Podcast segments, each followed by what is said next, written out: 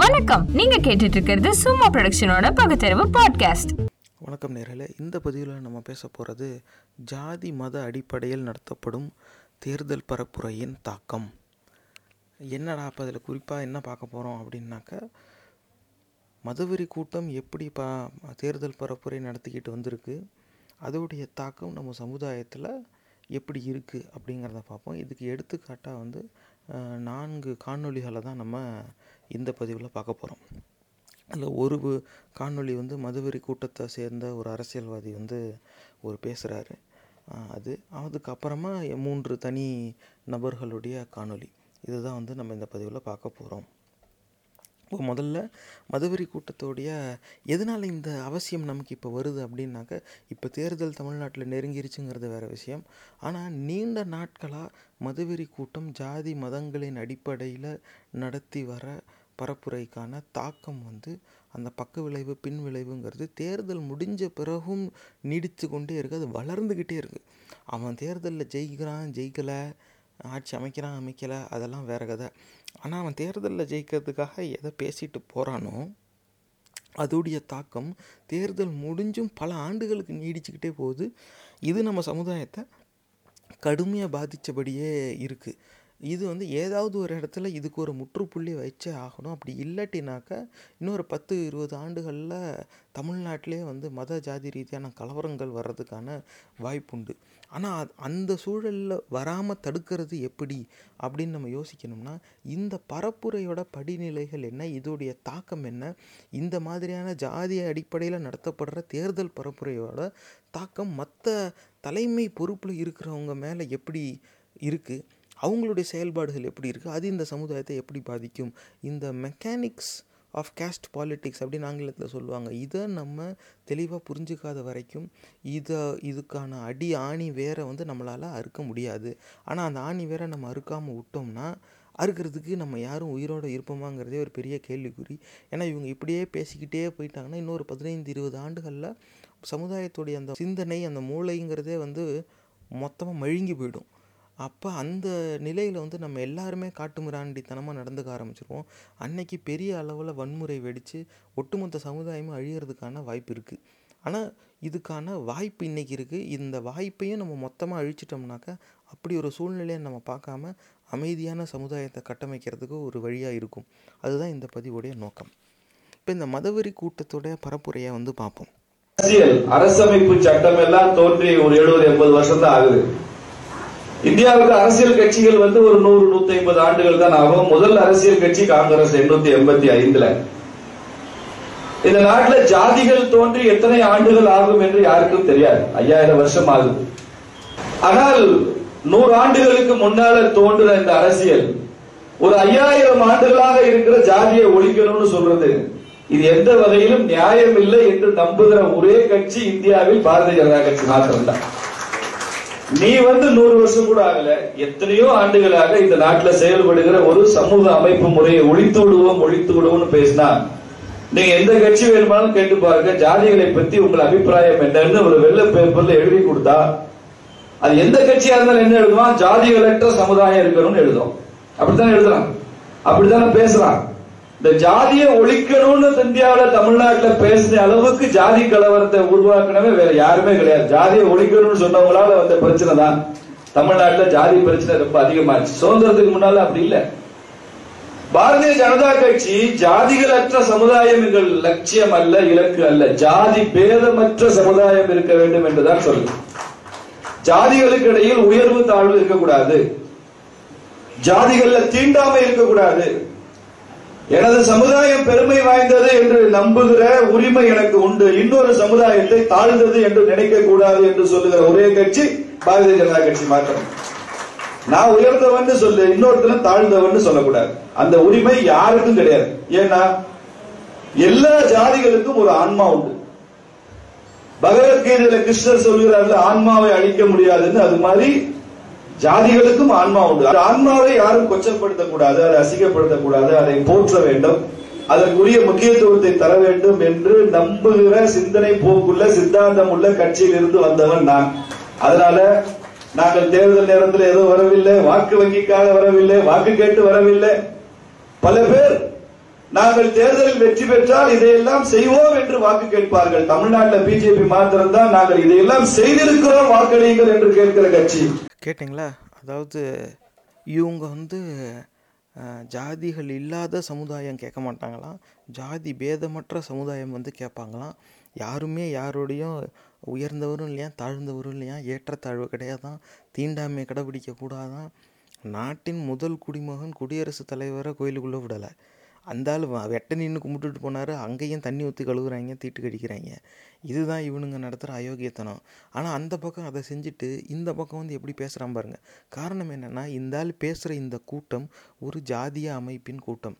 அதுவும் குறிப்பாக இது ஒரு பிற்படுத்தப்பட்ட சமுதாயத்தினரை சே கூட்டு வச்சு பேசுகிறாங்க அதனால எடுத்த உடனே இந்த மாதிரி வந்து ஜாதி இல்லைன்னு சொல்லிடக்கூடாது. எல்லா பிரச்சனையும் ஜாதி ஒழியணும்னு சொன்னவனால தான் வந்துச்சான். அதில் என்ன சொல்கிறாருன்னா இந்த சட்டம் அரசியல்லாம் வந்து நூறாண்டு முன்னாடி தான் இருந்துச்சான் ஆனால் ஜாதிகள் வந்து எத்தனாயிரம் ஆண்டுகளாக இருந்துச்சுங்கிறதே தெரியாதான். இவராக ஒரு சொல்லிக்கிறார் எண்ணிக்கை ஐயாயிரம் ஆண்டுக்கு முன்னாடியே இருந்துச்சான் அதனால் இன்றைக்கி வந்து அரசியல் வந்து அதை வந்து எடுக்கணும்னு சொல்கிறது ஏற்புடையது கிடையாதான்.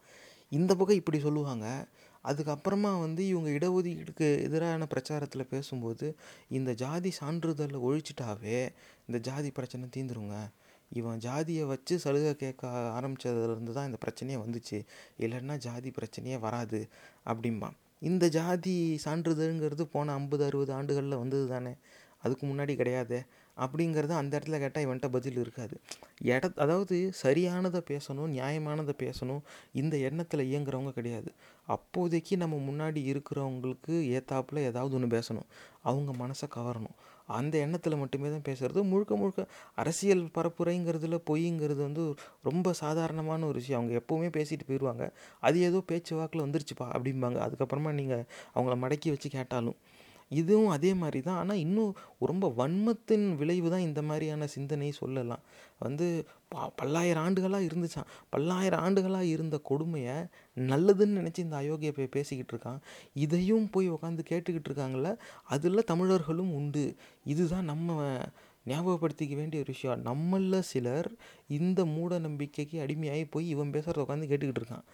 ஏன்னா அவன் போய் அவன் வீட்லேயும் அவன் தெருவுலையும் அவன் ஊர்லேயும் என்ன பண்ணுவான் என்ன சொல்லுவான் அப்படிங்கிறத நம்ம சிந்திச்சு பார்க்க வேண்டியது இருக்குது அதனால் இவங்க வந்து ஜாதி பேதமற்ற சமுதாயம் தான் எதிர்பார்ப்பாங்களாம். ஜாதியற்ற சமுதாயம்னு அவங்க சொல்லிக்க மாட்டாங்களாம். இதில் வந்து பகவத்கீதையில் வந்து கிருஷ்ணர் சொல்லியிருக்காராம். பகவத்கீதை யார் எழுதுனது? அது எந்த மொழியில் எழுதுனது? அந்த மொழி எப்போ வந்துச்சு? பகவத்கீதையில் கிருஷ்ணர் சொன்னாராம். அது அதுவே ஒரு கதாபாத்திரம். அதையே பிற்காலத்தில் எழுதி இணைச்சாங்க அப்படிங்கிற வரலாறும் இருக்குது நீங்கள் அதை தேடி பாருங்கள் நீங்கள் தேடி பாருங்கள் அது உங்களுக்கு உண்மை புரியும். ஓ ஓ இந்த ஃபஸ்ட்டு டிராஃப்ட்டுன்னு சொல்லுவாங்கள்ல பக மகாபாரதாவோட ஃபஸ்ட்டு டிராஃப்டில் அந்த பகவத்கீதைங்கிறது கிடையாது. அதுக்கப்புறமா இவங்க பகவத்கீதைங்கிறத எழுதி இணைச்சிருக்காங்க. அது வேற கதை. ஆனால் அது சமஸ்கிருதத்தில் இவங்க சில நூற்றாண்டுகளுக்கு முன்னால் எழுதின ஒரு கதை கற்பனை கதை அது. அதை போய் வச்சுக்கிட்டு அதில் வந்து கிருஷ்ணர் வந்து சொல்லியிருக்காராம். என்னென்னா ஒரு ஒரு ஜாதிக்கும் ஒரு ஆன்மா இருக்கான் அப்போ அந்த ஆன்மாவை வந்து யாரும் கொச்சப்படுத்திடக்கூடாதான். அந்த ஆன்மாவை வந்து போற்றணுமா? என்னடா ஆன்மா இருக்குது என்ன ஆன்மா? சரி ஏதோ ஏதோ ஒன்று ஏதாவது ஒரு ஜாதி ஒரு பேர் ஒன்று எடுத்துக்குவோமா? முதலியார் சரி இப்போ இந்த முதலியார் ஜாதிக்கு என்ன ஆன்மா இருக்குது அது சொல்லுங்கள் பார்ப்போம் நாயக்கர். சரி இந்த நாயக்கர் ஜாதிக்கு என்ன ஆன்மா இருக்குது அப்படின்னா என்ன? முதல்ல ஜாதியின் ஆன்மானா என்ன? என் ஜாதிக்கெல்லாம் ஆன்மா இருக்குங்கிறியா? ஜாதியின் ஆன்மானா என்ன? அதுக்கு உருவம் இருக்கா? அப்படி அதுக்கு உருவம் இல்லை அப்படின்னாக்கா அதை எப்படி சென்ஸ் பண்ண முடியும்? ஏதாவது ஒரு விதத்தில் சொல்லணும்ல. எப்போ அது வந்து ஒரு உஷ்ணம்ப்பா அப்படின்னா சரி டெம்பரேச்சர் சென்சர் வச்சு பார்க்கலான்னு சொல்லலாம். இல்லை இல்லை அது வந்து ஒரு ஒளி வந்து வெளிச்சம் வரும் இல்லை சத்தம் வரும் அப்படின்னாக்க ஏதாவது டெசிபிள் மீட்ரு சவுண்டு ஏதாவது டிடெக்ட் பண்ணலாம். இல்லை இல்லை லைட்டுனாக்க வேறு ஏதாவது சென்சர் வச்சு பார்க்கலாம். கண்ணுக்கு தெரியும் எப்படியும். வெளிச்சம் இருந்துச்சுனாக்க சரி கண்ணுக்கு தெரியாத வெளிச்சம் அப்படின்னாக்க மொத்த ஸ்பெக்ட்ரத்துலேயும் என்ன மாதிரி எலக்ட்ரோ மேக்னெட்டிக் ரேடியேஷன் இருந்தாலும் அதை கண்டறியறதுக்கான சாதனம் இங்கே இருக்குது நம்மக்கிட்ட இப்போ ஒரு ஒரு ஜாதிக்கான ஆன்மானாக்கா அது என்ன? சரி இது வந்து எந்த விதத்திலையும் அறிஞ்சிக்க முடியாது இது உணர்வு பூர்வமான விஷயம் அப்படின்னு சொன்னால் அது கற்பனை தானே? உணர்வு பூர்வமான விஷயம்னாலே அது ஒரு கற்பனை தானே? அது ஒரு சிந்தனையின் வெளிப்பாடு தானே? அப்படி இருக்கும்போது ஒரு கற்பனையான ஒன்றை கொண்டு வந்து உண்மைன்னு சொல்லி இத்தனை பேர் மனசுலேயும் இவன் பதிச்சுக்கிட்டு இருக்கான். இங்கே இருக்கிறவங்களாம் நேர்களே நம்ம ஜாதி சங்கத்தில் போய் நம்ம வேலை செய்யணும். நம்ம ஜாதி ஆளுங்களுக்காக நம்ம வேலை செஞ்சால் நம்ம ஜாதி தலைவர் நமக்கு ஏதாவது அஞ்சு பத்து கொடுப்பாரு. இந்த ஒரு பேராசையில் அன்னைக்கு தேதிக்கு ஏதாவது கிடைக்குமான்னு சொல்லி வந்து நிற்கிற கூட்டம் தான் அங்கே பெரும்பாலும் நிற்கிறவங்க அந்த மேடையில் உட்காந்துருக்கவங்களாம் அந்த கூலி கொடுக்குறவங்க கீழே உட்காந்து கேட்குறவங்க எல்லாரும் அந்த கூலிக்காக காத்துக்கிட்டு இருக்கிறவங்க. அப்போ ஏற்கனவே நமக்கு சோறு போடுற முதலாளி தான் நம்மளை கூட்டியாந்துருக்காங்க அந்த விசுவாசத்தை விசுவாசத்தில் தான் அவங்க அந்த உட்காந்து இதை கேட்டுக்கிட்டு இருப்பாங்க. அதனால் இவன் சொல்கிறத அப்படியே உள் வாங்கிக்குவாங்க. இதை அவங்க எப்படி புரிஞ்சுக்குவாங்கங்கிறத நம்மளால் யூகிக்கவே முடியாது. ஒரு ஒருத்தன் ஒரு ஒரு மாதிரி புரிஞ்சுக்குவான். இதோட விளைவு எப்படி இருக்கும்னு நமக்கு தெரியாது. ஆனால் அந்த ஜாதி அடையாளம் என்பது கே- கேவலமல்ல அந்த ஜாதி அடையாளம் என்பதற்கு ஒரு பெருமை இருக்குது அந்த பெருமையை வந்து எல்லாரும் பிடிச்சிக்கணும். இதில் வந்து பேதமே இருக்கக்கூடாதுங்கிறான் சரி பார்ப்பனர்கள் வந்து தெரு கூட்டட்டும். கொஞ்சம் சாணிலாம் அள்ளட்டும் என்னப்ப? இந்த தெரு கூட்டுறவங்க இருக்காங்கல்ல இவங்க கோயிலுக்குள்ளே போய் கொஞ்சம் மணியாட்டட்டும் கொஞ்சம் மந்திரம் பாடட்டும். என்ன இருக்குது படிச்சுட்டே போட்டோம் அப்படி ஒன்றும் எல்லாரையும்லாம் உள்ள விட தேவையில்ல. வேதம் படித்தவன் எத்தனையோ பேர் பார்ப்பனர் அல்லாதோர் இருக்கான்ல. அவனை அர்ச்சகராக அவங்க விட்டாங்களா? மொத்த மாநிலத்துக்கு ஒன்றே ஒன்று விட்டுட்டு கலைஞரின் கனவு நினைவானது அப்படின்னு சொல்லி அதையும் அரசியல் தான் அவங்க பண்ணிக்குவாங்க. அது வேற கதை. ஆனால் அவ்வளோ அப்படி யாராவது விட்டாங்களா? அப்படிலாம் கிடையாது. இவன் இந்த தொழில் தான் செய்யணும்.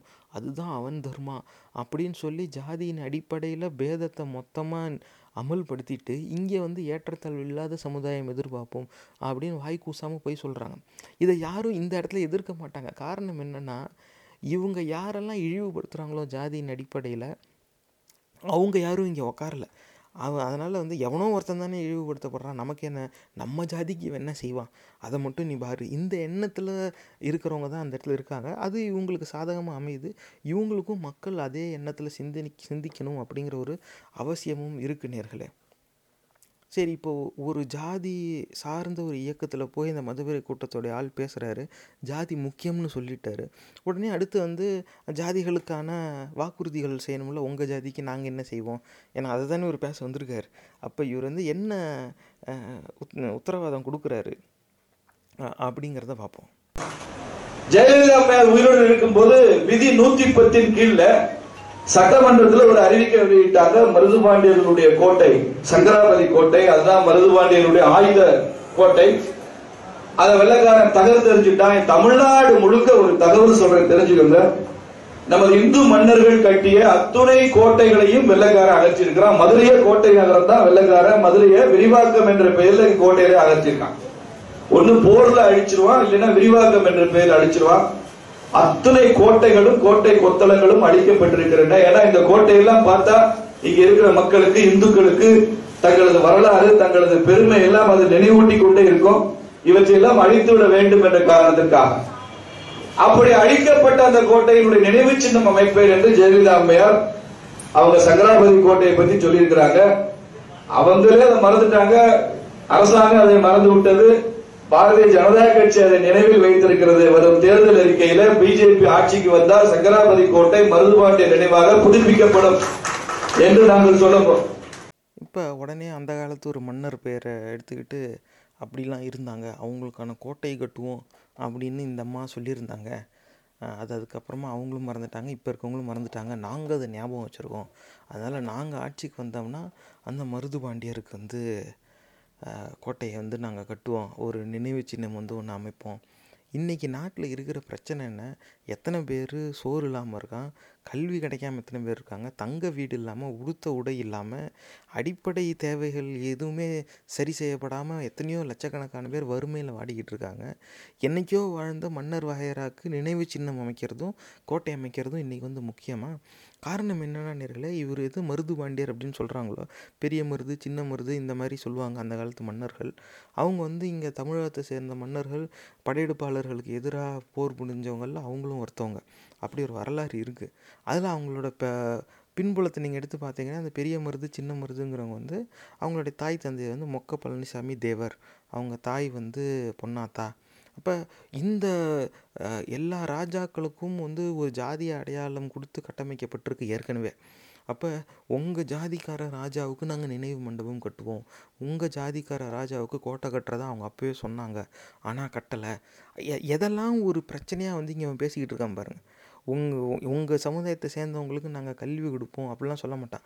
உங்கள் சமுதாயத்தை சேர்ந்தவங்களுக்கு நாங்கள் நீட்டில் வந்து தனி இடஒதுக்கீடு கொடுத்து மருத்துவராகும்னு சொல்ல வேண்டியதானே? அது செய்ய மாட்டான்.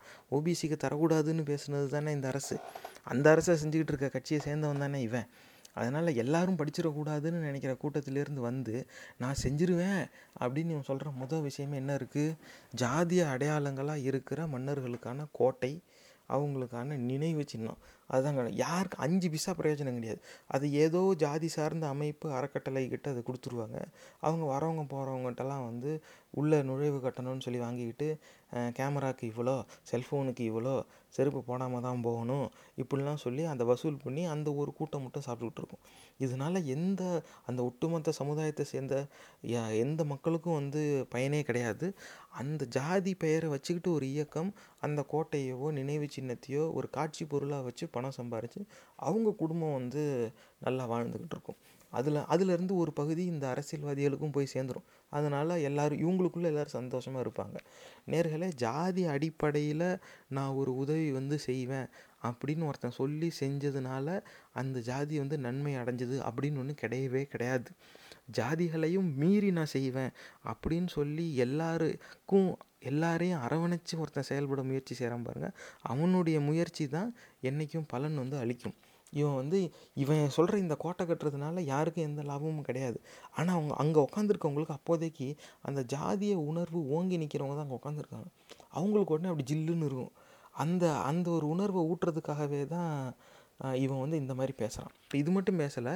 இதுக்கப்புறமா போய் இன்னும் ம- மத்- மற்ற ஜாதிக்கும் இவன் என்ன உத்தரவாதம் கொடுக்குறான் அப்படிங்கிறத பார்ப்போம். அதே பிரச்சனை தான் முத்திரைகளுக்கு இருக்கு அங்கே வல்லத்துல அவங்கள முத்திரை சமுதாயத்துக்குன்னு ஒரு புகழ்மிக்க மன்னர் இருந்தார். நீங்க கேள்விப்பட்டிருப்பீங்க பேரரசர் பெரும்பிடுகு முத்திரையர். அவருடைய அந்த கோட்டை ஸ்தலம் அதுவும் திட்டமிட்டு அழிக்கப்பட்டது. அதற்கான ஆர்கியாலஜிக்கல் சைட் அது. தொல் தொல் பொருள் சின்னம். கோவில் இருக்கு. அதெல்லாம் தூக்கி அரசாங்கம் பெரியார் மணியம்மை பல்கலைக்கழகம்னு கொடுத்திருக்காங்க. அவங்க கோயில் எப்படி அவன் பார்ப்பான்? கோவில் கடவுளை நம்புற முட்டாள்னு சொல்ற ஒரு கூட்டத்துக்கு கோவில்கள் இருக்கிற சைட்டை தூக்கி கொடுத்தா அவங்க எப்படி பார்ப்பாங்க? அதனால அந்த இடத்திலையும் கூட அந்த சமுதாயம் எதை பெருமையாக நினைக்கிறதோ அதை மீட்பதற்கு பிஜேபி எல்லா வகையிலும் உதவி செய்யும் என்று நான் சொல்லிவிட்டு தான் வந்திருக்கிறேன். கேட்டமா நேர்களே இதில் நேரடியாக ஜாதி சார்ந்த ஒரு குழப்பத்தை உண்டாக்குறத வந்து இவன் ஒரு தீர்வாக சொல்லிக்கிட்டு இருக்கான். அது ஒரு உத்தரவாதமாகவும் கொடுக்குறான்.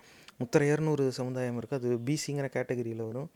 அவங்களுக்கு சார்ந்த ஏதோ ஒரு கோட்டையோ அந்த காலத்து கட்டடம் ஒன்று இருக்குது தொல்பொருள் ஆராய்ச்சி தான். அதை வந்து பெரியாருன்னு பெயர் வச்ச பல்கலைக்கழகத்துக்கிட்ட கொடுத்துட்டாங்களாம். ஐயா எந்த ஆர்கியாலஜிக்கல் சைட்டாக இருந்தாலும் யூனிவர்சிட்டி கிட்ட தான் கொடுப்பாங்க. பல்கலைக்கழகத்தில் இருக்கிற ஆராய்ச்சி குழுக்கள் கிட்ட தான் கொடுப்பாங்க. ஏன்னா அவங்களுக்கு தான் அதை பற்றி தெரியும். அவங்க தான் அதை படிக்கிறவங்க ஆராய்ச்சி செஞ்சு படித்து ஆய்வு நூல்லாம் வெளியிடுவாங்க. அது எல்லோரும் பயன்படுத்துவாங்க அதுக்கப்புறமா. அதனால இந்த ஆர்கியாலஜிக்கல் சைட்டு அரசு கட்டுப்பாட்டில் வச்சுருந்தாலும் பொறுப்பை வந்து அங்கே பக்கத்துலேயே அந்த அது சம்மந்தமான ஆராய்ச்சி செய்கிற பல்கலைக்கழகங்கள்கிட்ட தான் கொடுத்துருப்பாங்க. அப்படி கொடுத்தது தான் இப்போ இவங்களுக்கு வந்து இந்த பெரியாருங்கிற பேர் பிடிக்காது. அதனால பெரியாருங்கிற பேர் வச்சு அந்த பல்கலைக்கழகத்தில் கொடுத்துட்டாங்க. அவங்க எப்படி பார்த்துக்குவாங்க நாங்கள் ஆட்சிக்கு வந்தால் அந்த முத்திரையர் ஜாதிக்கான நினைவு சின்னத்தை அவங்கக்கிட்டேருந்து மீட் எடுப்போம்.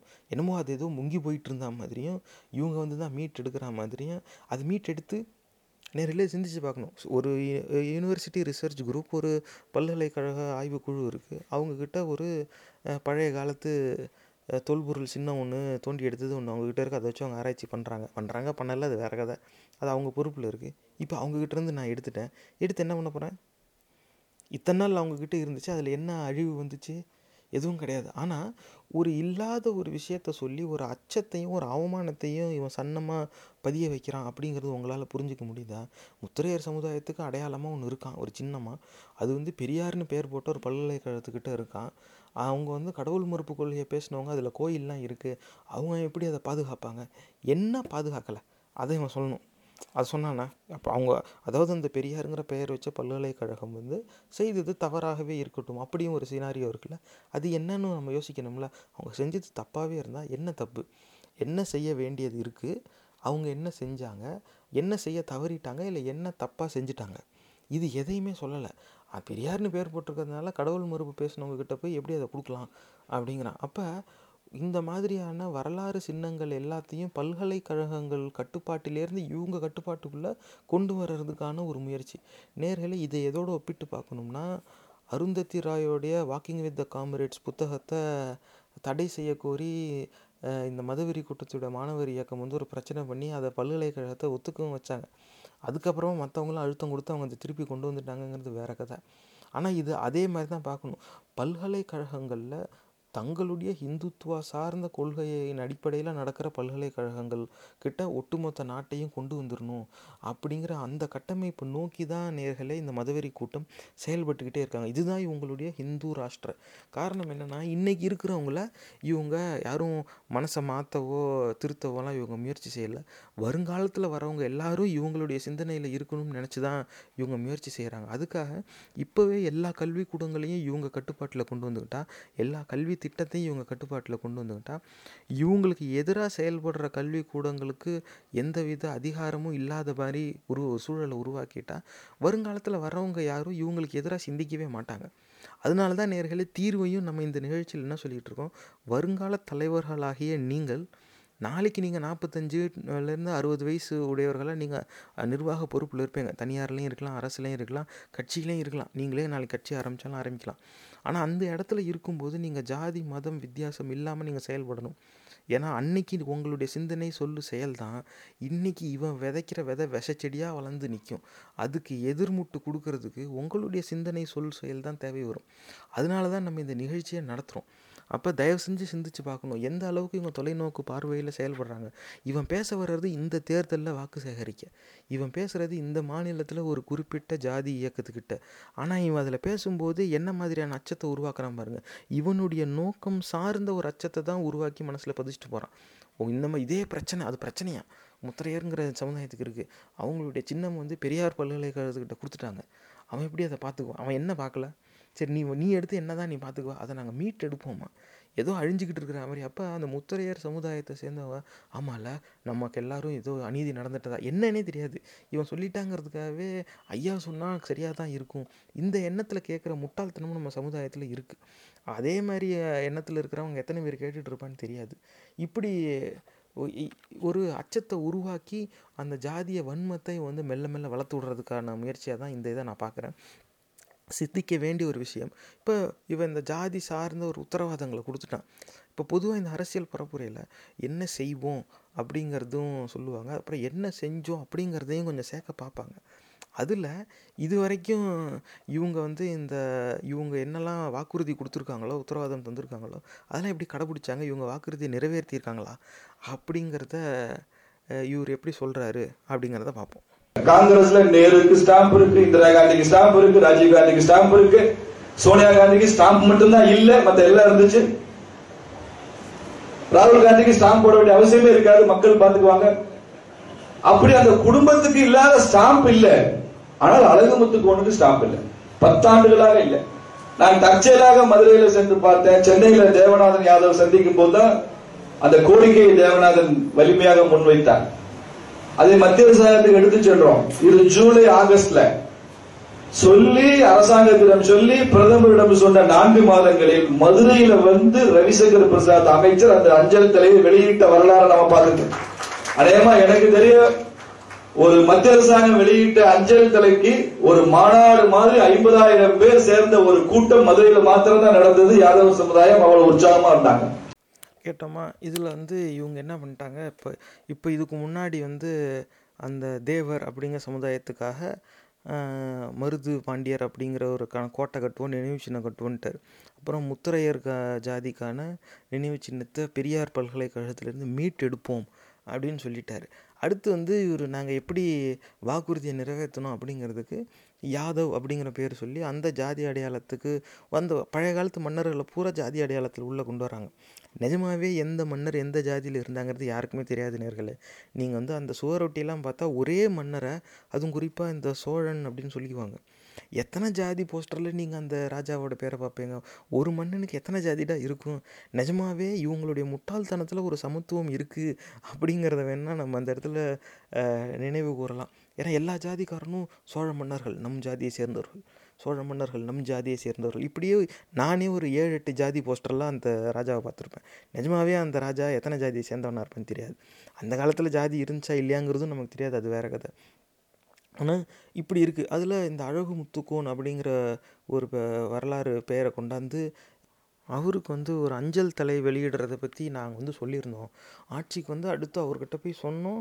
மோடி சொன்னதும் அடுத்த மூணு நான்கு மாதங்களில் உடனே தபால் துறையிட்ட சொல்லி அந்த அஞ்சல் தலை உருவாக்கப்பட்டு மதுரையில் வந்து அப்படி வெளியிட்டாங்களாம் மத்திய அமைச்சரே வந்து அந்த யாதவ சமுதாயத்தை சேர்ந்த ஒருத்தருக்கு அஞ்சல் தலை வெளியிட்டதை அப்படி ஐம்பதாயிரம் பேர் யாதவ சமுதாயத்தை சேர்ந்தவங்க வந்து அப்படி உற்சாகமாக கொண்டாடினாங்களாம். ஏன்னா அஞ்சல் தலை வெளியிட்டது வந்து எந்த விதத்தில் யாருக்கு என்ன பயன்? அந்த அஞ்சல் தலையை வெளியிட்டது இந்த அதாவது நேர்களே இது மாதிரி பல தலைவர்களுக்கு வெளியிட்டிருக்காங்கங்கிறது உண்மைதான். ஆனால் இதை வந்து ஒரு பெரிய வாக்குறுதியை நிறைவேற்றிட்டாங்களாம் இதில் கவனிக்க வேண்டியது என்னென்னா இந்த ஆள் யாதவான்னு என்ன சொல்கிறானோ அந்த ஜாதி அடையாளமே இங்கே இருக்கிற பல தமிழ் குடிகளை வெளியூர்காரங்களோட சேர்த்து ஒரு பேரில் அப்படி வச்சுக்கிட்டாங்க. இப்போ யாதவங்கிற பேரில் வெளியூரில் இருக்கிறவனும் இங்கே வந்து எல்லா பெனிஃபிட்டையும் சாப்பிடுவான். அது வேறு கதை. ஆனால் இங்கே உள்ளூர்லேயே கோனாறு இப்படிலாம் நிறைய பேர் இருப்பாங்க. அவங்களையும் இந்த யாதவாவில் சேர்த்துட்டாங்க. அப்போ இவங்க இங் இங்கே தமிழ்நாட்டில் உருவாக்கி வச்சிருக்கிற இடஒதுக்கீடு கட்டமைப்புக்குள் தமிழர் அல்லாதோருக்கும் ஒரு முன்னுரிமை கொடுக்கறதுக்கான ஒரு முயற்சி. அந்த முயற்சியில் பல ஜாதிகளுக்கு ஒரு பொதுவான தலைப்பு பெயர் வரும். சூட்டி அந்த பெயருடையவர்கள் எல்லாரும் ஒன்றுங்கிற மாதிரி சொல்லி வெளியூர்காரங்களுக்கு இங்கே வாய்ப்பு கொடுத்துட்டாங்க. அதோடைய விளைவு தான் வந்து இந்த யாதவங்கிற பேருக்கும் இங்கே தமிழர்களுக்கும் சம்மந்தம் கிடையாது. அதுதான் உண்மை. இந்த இடத்துல வந்து அவன் வேறு பேரில் இருந்தான். அதுவும் அசிங்கம்தான் மூட நம்பிக்கை தான் அது வேற கதை. ஆனால் தமிழ் பேசினவன் அவனுக்குன்னு ஒரு பேரை வச்சுக்கிட்டு ஏமாந்துக்கிட்டு இருந்தவனே. ஏமாந்தவங்க எல்லாரும் வாங்க நம்ம எல்லாரும் புது பேரில் ஏமாறுவோம் அப்படின்னு இவனுங்களாம் ஒரு பேரை கொடுத்துக்கிட்டாங்க. அப்படி வந்தது தான் இந்த யாதவங்கிற இந்த பெயரும். அப்போ அவன் சொல்லும்போதே வந்து வரலாறுல பெரிய சாதனை படைத்த மன்னர்கள் அந்த காலத்தில் இந்த மண்ணின் மக்களுக்காக போராடினாங்க ஏதாவது வேலை செஞ்சாங்க அப்படின்னாங்க. அவங்களுக்காக அஞ்சல் தலை வெளியிடுறது ஒன்றும் தப்பு கிடையாது. ஆனால் வெறும் அஞ்சல் தலை வெளியிடுறது வந்து ஒரு ஜாதிக்கே செஞ்ச ஒரு பெரிய கொடை மாதிரியும் அதனால அப்படியே அந்த ஜாதிக்கு பெரிய லாபம் வந்துடும் ஒரு போஸ்டேஜ் ஸ்டாம்ப் வந்ததுக்கும் ஒரு கேஸ்ட்டுக்கும் என்ன சம்மந்தம் இருக்குது அந்த போஸ்டேஜ் ஸ்டாம்ப் வந்ததுனால யாருக்கு என்ன லாபம்? எப்பா இந்த தலைவரை போற்றி ஒரு அஞ்சல் தலை. இந்த அஞ்சல் தலையோட முக்கியத்துவம் என்னன்னாக்கா இதை ஒன்று நீங்கள் ஒட்டுனீங்கன்னா நீங்கள் ஒரு கிலோ வரைக்கும் பார்சல் எங்கே வேணால் அனுப்பலாம். இந்த ஒரு அஞ்சல் தலைக்கு அப்படி ஒரு மதிப்பு இருக்குது அப்படின்னு சொன்னாக்க சரி ஏதோ அந்த அந்த மன்னர் மக்களுக்காக ஏதோ சேவை செஞ்சார். அதை நினைவூற்றும்படியாக இப்படி ஒரு அஞ்சல் தலை வெளியிட்டாங்க. லிமிட்டெட் எடிஷனாகவே இருக்கட்டும். ஏன்னா தபால் துறைக்கும் நஷ்டம் வந்துடக்கூடாதுல்ல. அப்படி ஏதாவது செஞ்சாங்கன்னா கூட சரி ஒருத்தர் என்றைக்கோ செஞ்ச நல்லதை இன்றைக்கி வந்து எல்லாருக்கும் நினைவு ஊட்டுற மாதிரி இவங்க ஒரு அஞ்சல் தலை வெளியிட்டு அந்த அஞ்சல் தலைக்கான மதிப்பையும் கூட்டி மக்கள் வந்து நம்ம தபால் துறையை பயன்படுத்துறதுக்கான ஒரு வாய்ப்பை உருவாக்குறாங்க அப்படின்னு சொல்லி சொல்லிக்கலாம். ஏதோ ஒரு அதையும் கொஞ்சம் பாசிட்டிவாக பார்க்கலாமேங்கிறதுக்காக அப்படி ஒரு கண்ணோட்டத்தை சொல்கிறேன் மற்றபடி ஒரு மன்னருக்கோ ஒரு தலைவருக்கோ ஒரு அஞ்சல் தலை வெளியிடுறதுனால அந்த மன்னரோ அந்த மன்னரோ இல்லை அந்த தலைவரோ செஞ்ச நல்லதை வேணால் நினைவு கூறலாம். அது வரைக்கும் வேணால் ஒத்துக்கலாம். ஆனால் அவங்க எந்த ஜாதியை சேர்ந்தவங்களா இருக்காங்களோ அந்த ஜாதியை சேர்ந்தவங்களுக்கு அது நடந்த ஒரு நல்லது நடந்ததாக சொல்கிறது முட்டாள்தனம் மூட நம்பிக்கை ஆனால் இதுதான் இங்கேருந்து சொல்லிக்கிட்டு இருக்கான். அப்போ இவங்க கொடுக்குற ஜாதி அடையாளத்துக்கு ஜா முதல்ல என்ன சொல்லிட்டான்? ஜாதி அடையாளம் முக்கியம்ட்டான் ஜாதி பேதம் தான் இருக்கக்கூடாது ஆனால் ஜாதி வேணும்ட்டான் அதுக்கப்புறமா என்ன பிரச்சனைங்கிறான்? நாங்கள் கோட்டை கட்டுவோங்கிறான். இல்லாட்டினா இருந்த கோட்டையை அவன் எடுத்துக்கிட்டா அதை நாங்கள் பிடுங்கி தருவோங்கிறான். அப்படி இல்லாட்டினாக்க நாங்கள் தான் இந்த ஜாதி தலைவருக்கு மன்னருக்கு தபால் தலை வெளியிட்டோம் அப்படிங்கிறான். கடைசி வரைக்கும் நேர்களே இது சாஃப்ட் இஷ்யூஸ்னு ஆங்கிலத்தில் சொல்லுவாங்க. இதெல்லாம் வந்து கோட்டை இருந்தாலும் ஒன்று தான் இல்லாட்டி ஒன்று தான் இவன் ஒரு பல்கலைக்கழகத்திலேருந்து ஒரு வரலாறு சின்னத்தை மீட்டாலும் ஒன்று தான் மீட்கலனாலும் ஒன்று தான் இவன் தபால் த அஞ்சல் தலை வந்து வெளியிட்டாலும் ஒன்று தான் வெளியிடனாலும் ஒன்று தான் இது வந்து அந்த சாஃப்ட் இஷ்யூஸ் அப்படின்னு சொல்லலாம் அதாவது குவாலிட்டி ஆஃப் லைஃப் அப்படின்னு ஆங்கிலத்தில் சொல்லுவாங்க. அது சார்ந்த மேலோட்டமாக இருக்கிற தலைப்புகள் தான் இது வந்து. இது இல்லாட்டினாக்கா யாரும் பசியில் செத்துற போகிறதில்ல இது இல்லைங்கிறதுனால யாருக்கும் வேலைவாய்ப்பு கிடைக்காமலாம் போயிட போகிறது கிடையாது. இவன் அந்த ஹார்ட் இஷ்யூஸ்னு சொல்லக்கூடிய அடிப்படை தேவை. உண்ண உணவு இல்லாமல் இருக்காங்க. உடுத்த உடை இல்லாமல் இருக்காங்க. தங்க வாழ வீடு இல்லாமல் இருக்காங்க. அவங்களுக்கு அதை எப்படி நம்ம கொண்டு போய் சேர்க்க போகிறோம் கல்வி கிடைக்காம பல பேர் இருக்காங்க. இன்னமும் நம்ம நாட்டில் நம்ம சக குடிமக்கள் மின்சாரம் பார்க்காம சாலை பார்க்காம பழங்குடியின மக்கள் மலை அடிவாரத்தில் வாழ்ந்துக்கிட்டு இருக்காங்க. அவன் கடையில் வந்தால் கடைக்குள்ளே கூட நம்ம நேரடியாக அவங்கள சமமாக மதித்து சேர்க்க மாட்டேங்கிறோம். வெளியே நில்லுன்னு தான் சொல்கிறோம் அது அது நீங்கள் போய் பாருங்கள் நம்ம திருஷ்டிகளின்னு உள்ள சிவப்பு சாயத்தை வச்சு ஒரு பூசணிக்காயை உடைப்போம். அதை பொறுக்கிட்டு போய் அந்த சிவப்பு சாயத்தெல்லாம் ஒதுக்கிட்டு அந்த பூசணிக்காயில் குழம்பு வச்சு சாப்பிட்றவங்க எத்தனையோ பேர் இருக்காங்க. நேர்களே இதை நான் கண்கூடாக பார்த்துருக்கேன். கிராமத்தில் இருக்கவங்ககிட்ட நீங்கள் கேட்டு பாருங்கள் இந்த உண்மை உங்களுக்கு தெரியும். இந்த நிலையில் தான் அவங்கள வச்சுருக்குறோம். அவங்களாம் எப்படி நம்மளை மாதிரியான வாழ்க்கை அவங்களுக்கு எப்படி கிடைக்கும்? நமக்கு கிடைக்கிற சாப்பாடு அவங்களுக்கு எப்படி கிடைக்கும்? நம்ம போட்டிருக்க ட்ரெஸ் அவங்களுக்கு என்னைக்கு கிடைக்கும்? நமக்கு கிடைச்ச கல்வி அவங்களுக்கு என்னைக்கு கிடைக்கும்? இதை பற்றி இவன் எங்கேயாவது பேசுகிறான்னா கிடையாது. ஆனால் அவன் அவன் தான் நம்ம நம்ம தான் அவன் அவன் அவன் பெருமையை பேசிக்க அப்படின்னு சொல்லி இவன் உருட்டிக்கிட்டு இருக்கான். அப்போ ஜாதி வேணும்ட்டான். அப்புறம் ஜாதிக்கான வாக்குறுதிகள் உத்தரவாதம் கொடுக்குறான். அப்புறமா எப்படி இதுக்கு முன்னாடி கொடுத்த உத்தரவாதத்தை நிறைவேற்றணும் அப்படின்னும் சொல்லிக்கிறான். கடைசியாக நிறைவுக்கு வரும்போது இவனுடைய ஹிந்துத்துவா சிந்தனையை வந்து முன்னாடி வைப்பான். அது எப்படி இருக்குங்கிறத பாருங்க. எல்லா ஓபிசி சமுதாயங்களுக்கும் அரசியலையும் தாண்டி ஒரு முக்கியமான ஒரு சமுதாய பொறுப்பு இருக்கு. அதை நான் பிஜேபிக்காரனா சொல்லவில்லை. ஒரு இந்துவாக நான் சொல்கிறேன் இங்க இருக்கிற பல்வேறு ஜாதிய சமுதாயத்தினுடைய முக்கிய பிரமுகர்கள் தலைவர்கள்லாம் வந்திருக்கிறீங்க. நம்ம நம்ம ஜாதியில மதம் மாற்றம் என்ற பேச்சுக்கே இடம் இருக்க கூடாது என்பதுதான் பாரதிய ஜனதா கட்சிக்காரனாக நாங்க சொல்றோம் இந்துவாக பிறந்தோம் இந்துவாக வாழ்வோம். இந்துவாகவே நான் செத்து போவேன் தவிர இடையில் மதத்தை மாற்றிக்கொள்ள மாட்டேன். மதம் மாறுவது கேவலம் அவமானம். சொந்த மதத்தில் பிறந்த மதத்தில் என் முன்னோர்கள் முப்பாட்டனும் தாத்தனும் பாட்டியும் எங்க இருந்தாங்களோ அந்த மதத்தில் இருப்பதுதான் தன்மானம் என்று சொல்கிறோம் நாங்கள் எல்லா இடங்களிலும். இதுதான் சுதேசி தத்துவம் என்று சொல்கிறோம். அந்த ஸ்பிரிட் நாம் வளர்ந்து கொள்ள வேண்டும். ஏனென்றால் ஜாதியால் பிரிந்தோம் மதத்தால் இணைவோம் வந்துட்டான் பார்த்தீங்களா இவனுடைய கதைக்கு. அதாவது இந்துவாகவே பிறந்தாங்களாம் அப்புறம் இந்துவாகவே வாழ்வாங்களாம் இந்துவாகவே சாவாங்களாம். டே ஐயா இந்துங்கிற சொல் எப்பயா வந்துச்சு? இந்துங்கிற சொல் உருவாக்குறதுக்கு முன்னாடி நம்மெல்லாம் இங்கே வாழ்ந்துக்கிட்டு தான் இருந்தோம். நான் இங்கே தான் இருந்தேன். மதமும் ஜாதியும் தான் என்ன தேடி வந்துச்சு. அப்படி வந்த மதங்களில் ஒன்று தான் ஹிந்துங்கிறதும் அப்படி இருக்கும்போது இன்றைக்கி வந்து நம்ம இந்துவாகவே இருக்கணும். மதம் மாறுறது கேவலமாக நேர்களே அப்போ இந்தியாவில் குடிமக்களாக நம்ம சக குடிமக்களாக இருக்கிற இஸ்லாமியர்கள் கிறிஸ்தவர்கள் இவங்க எல்லாரையும் இவன் எப்படி பார்க்குறாங்கிறத பாருங்கள் இவன் நாங்கள் வந்து வித்தியாசம் பார்க்க மாட்டோம். நாங்கள் வந்து எல்லோரும் ஒன்று தான் அப்படி நாங்கள் எந்த மதத்துக்கு எதிரானதும் கிடையாது அப்படின்னு பேசிக்குவோம். ஆனால் இந்த இடத்துல என்னன்னு சொல்கிறான் பாருங்க. மதம் மாறுறது கேவலமாக உன் மதத்தில் இருக்க அசிங்கம் பிடிக்கலன்னு தான் அவன் மாறுறான். அது அவனுடைய விருப்பம். அது ஒன்று என்ன செய்யுது? நேர்களே அந்த சாமி கும்பிட்றதுங்கிறது முட்டாள்தனம். அதில் பலவிதமான முட்டாள்தனம் இருக்குது. அதில் ஒரு ஒருத்தன் ஒரு ஒரு முட்டாள்தனத்தை பிடிச்சிக்கிட்டு இருக்கான். ஒரு முட்டாள்தனம் கொஞ்சம் போர் அடிச்சு போயிடுது. எப்பா எனக்கு வேறு முட்டாள்தனம் வேணும். அதனால் நான் நாளையிலேருந்து அங்கே போய்க்கிறேன். அப்படின்னு சொல்லி அவன் அங்கே மாறிக்கிட்டான் அவ்வளோதான் அங்கே இப்போ அங்கே மாறினதுனால அவன் அப்படியே பெருசாக உயர்ந்துட்டானா? அப்படிலாம் கிடையாது. அவன் மனசுக்குள்ளே அது ஒரு அமைதியை கொடுத்துருக்கு. அவனுக்கு அது ஒரு திருப்தி. இந்த அசிங்கத்தில் வந்து நம்ம வெளியில் வந்துட்டோம் அப்படின்னு. அவ்வளவுதான். அதில் வந்து இல்லாத விஷயத்தில் ஒரு சிந்தனையில் உடன்பாடு வச்சுக்கிட்டு அதில் ஒரு மாற்றம் ஏற்படுது. அது அவரவர் தனிப்பட்ட விஷயம். அப்படி இருக்கிறத வந்து இவன் கேவலம்னு இவன் சொல்கிறான் மதம் மாறுறது கேவலம்னா அப்போ இன்றைக்கி இந்தியாவில் இருக்கிற கிறிஸ்தவ மு இஸ்லாமிய மக்களை இவன் என்னவா சொல்ல பார்க்குறான் இது இதை வந்து தமிழ்நாட்டில் இந்த வெடியை தான் இவன் ரொம்ப நாளாக பற்ற வைக்க பார்த்தான். ஆனால் அது வந்து பற்றவே மாட்டேங்குது. ஆனால் அதுக்காக இவன் விட மாட்டேங்கிறான் நேரில் இதை தான் இங்கே நான் சுட்டி காட்ட விரும்புகிறேன் அந்த நெவர் கிவ் அப் ஆட்டிடியூட் அப்படின்னு ஆங்கிலத்தில் சொல்லுவாங்கள்ல அது ரொம்ப அழுத்தமாக கடைபிடிக்கிறது இந்த மதுரை கூட்டம். இவங்க வந்து கடைசி நீ ஒத்துக்கவே இல்லைனாலும் பரவாயில்ல கடைசி வரைக்கும் இதை நான் சொல்லிக்கிட்டு தான் இருப்பேன் அப்படிங்கிற எண்ணத்திலே செயல்படுறான். இதுக்கு நம்ம அமைதியாக எல்லாரும் அவங்கவுங்க சாமி கும்பிட்டுக்கிட்டோம். அதனால என்ன? அதெல்லாம் அவங்கவுங்க விருப்பமாச்சே. நம்ம சாமியெல்லாம் எதுவும் சொல்லக்கூடாது. அப்படின்னு முட்டாள்தனமாக இறங்கி போய் இவங்கிட்ட வாதிட முடியாது.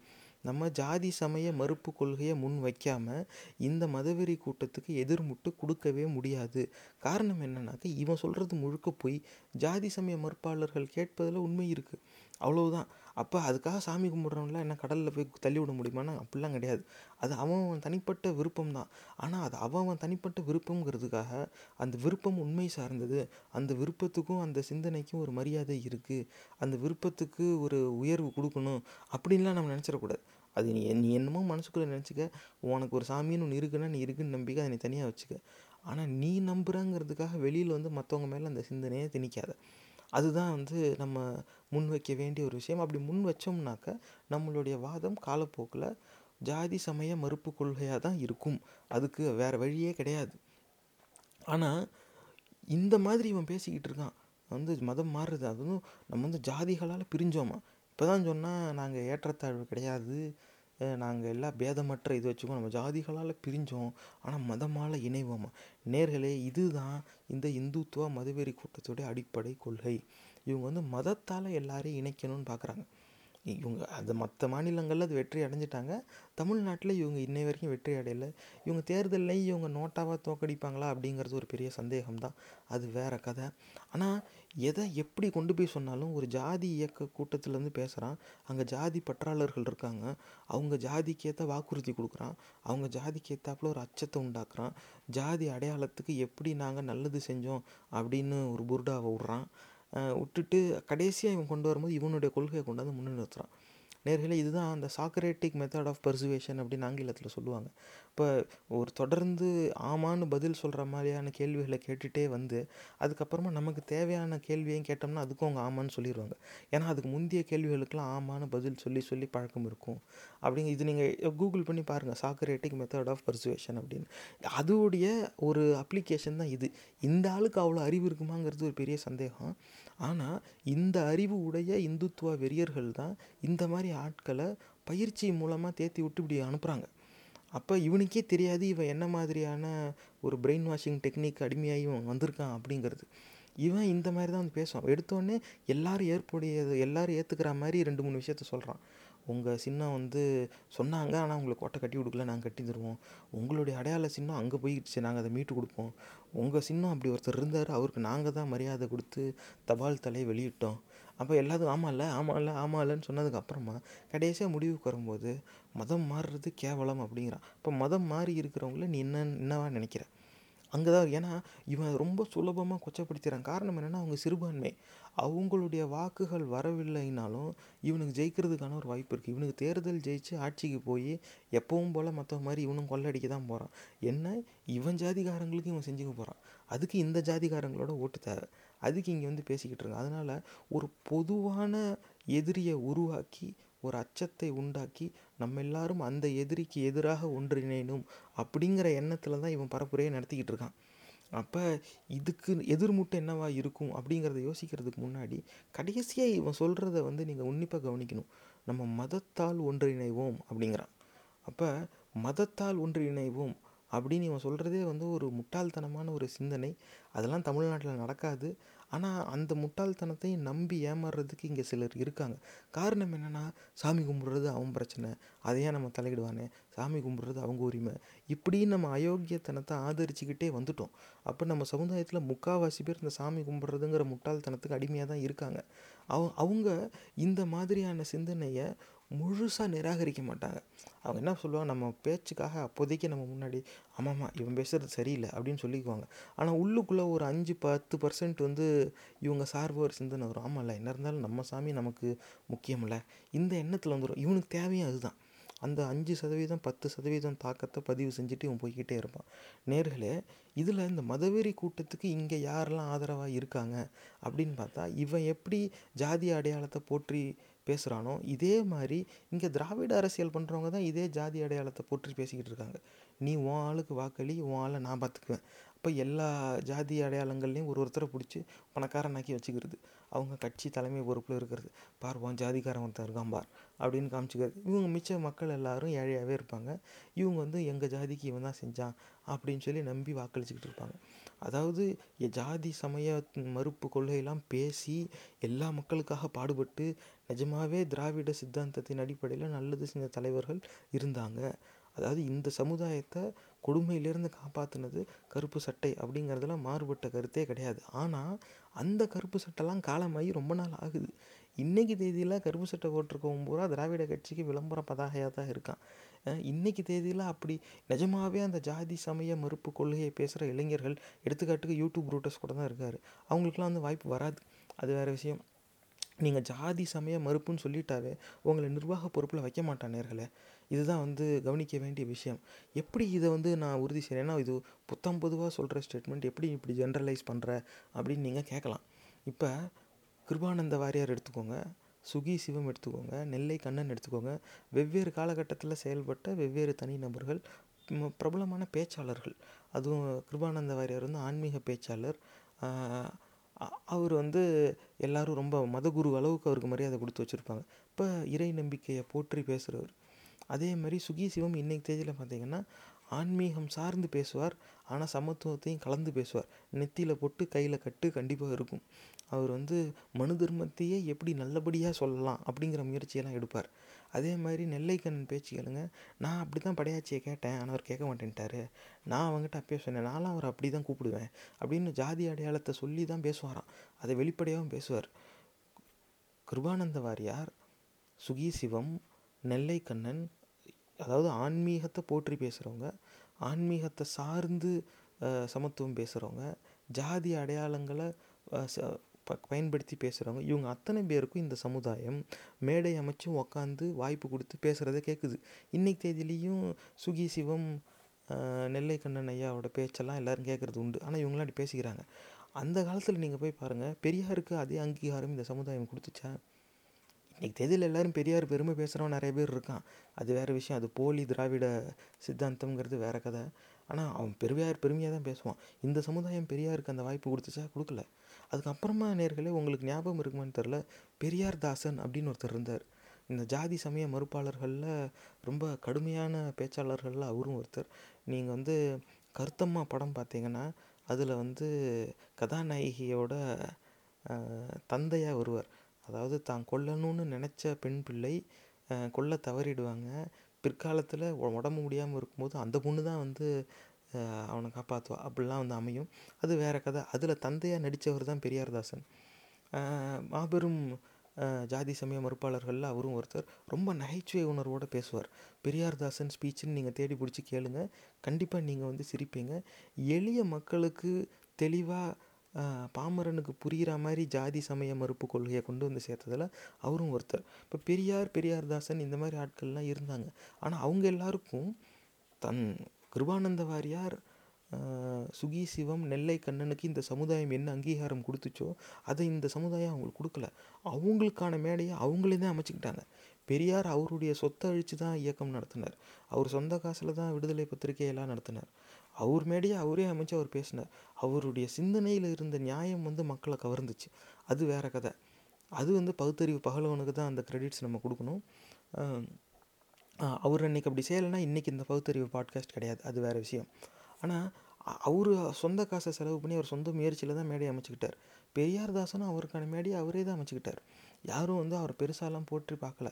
ஆனால் இன்றைக்கும் பாருங்கள் சுகி சிவம்னாக்க என்ன கிறிஸ்பாக வீடியோ யூடியூப்பில் வருது. ஏதாவது திருவிழா அன்னைக்கு பண்டிகை அன்னைக்கு காலையில் பத்து மணிக்கு ஒரு இடத்துல பட்டிமன்றம் நடக்குதுன்னா இன்னொரு இடத்துல சுகி சிவம் பேசுவார். அப்போ இந்த ஜாதி ஆன்மீகம் சார்ந்து பேசுகிற பேச்சாளர்களுக்கு நம்ம முன்னுரிமை கொடுக்குறோம் ஆனால் இந்த ஜாதி சமய மறுப்பாளர்களை நம்ம என்றைக்குமே பின்தள்ளி தான் வச்சுருக்கோம்.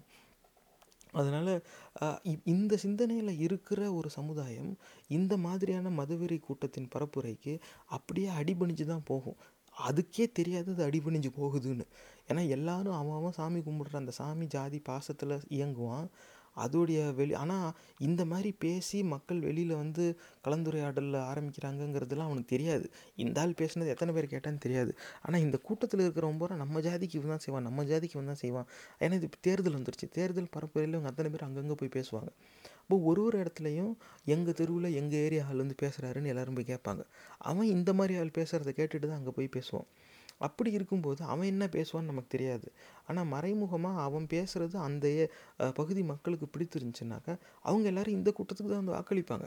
அப்போ எப்போ இந்த கூட்டத்துக்கு எ வாக்கு அளிக்காமல் இருப்பாங்க அப்படின்னாக்க இந்த அடிப்படை சிந்தனைக்கு எதிரான உண்மையை விளக்கணும். அப்போ இவன் மதத்தால் ஒன்றிணையணுங்கிறான் அப்போ எப்படி மதத்தால் ஒன்றிணைய முடியும்? மதம் என்பது மனிதனால் உருவாக்கப்பட்ட ஒன்று இது வந்து போலியான ஒரு விஷயம் இல்லாத ஒரு கதை அது கற்பனை கதை. அது மன நிறைவுக்காக உருவாக்கப்பட்டது. என்னை பொறுத்த வரைக்கும் அது எந்த விதத்துலையும் மன நிறைவு கிடையாது. ஆனால் அது மன நிறைவுன்னு நம்புகிற முட்டாள்கள் இருக்காங்க. அது வேற கதை. அது அவங்களுடைய தனிப்பட்ட விஷயம்னே வச்சுக்குவோமே. என் விமர்சனம் எனக்குங்கிற மாதிரி அவங்களுடைய உரிமையை அதை அவங்க பக்கம் போட்டோம். அது பிரச்சனை கிடையாது. அது வேற கதை.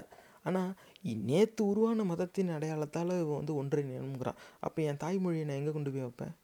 அப்போ நான் இந்த இடத்துல என் மொழியை பேசி நான் வாழ்ந்துக்கிட்டு இருப்பேன். எனக்கு பல வேறு பேர் நான் கொடுத்துருப்பேன். அது எந்த நிலப்பரப்பில் வாழ்ந்தேன் குறிஞ்சி நெல் அந்த அதுக்கேற்றாப்புல க கரையோரமாக இருந்தனாக்க எனக்கு ஒரு பேர் இருக்கும். நான் மலையில் வாழ்ந்தேன்னா எனக்கு ஒரு பேர் இருக்கும். அப்படி நான் எந்த நிலப்பரப்பில் வாழ்ந்தேன் என்ன மாதிரி விவசாயம் செஞ்சேன் என் வாழ்க்கை முறை எப்படி இருந்துச்சு அந்த அடிப்படையில் எனக்கு பேர் இருந்துச்சு. பிற்காலத்தில் மன்னர்கள் நிறைய பேர் வந்தாங்க. ஒருத்தருக்கு ஒருத்தர் அடிச்சுக்கிட்டாங்க. அப்போ ஆலயங்கள் கட்டுனாங்க மதத்தை பரப்புனாங்க.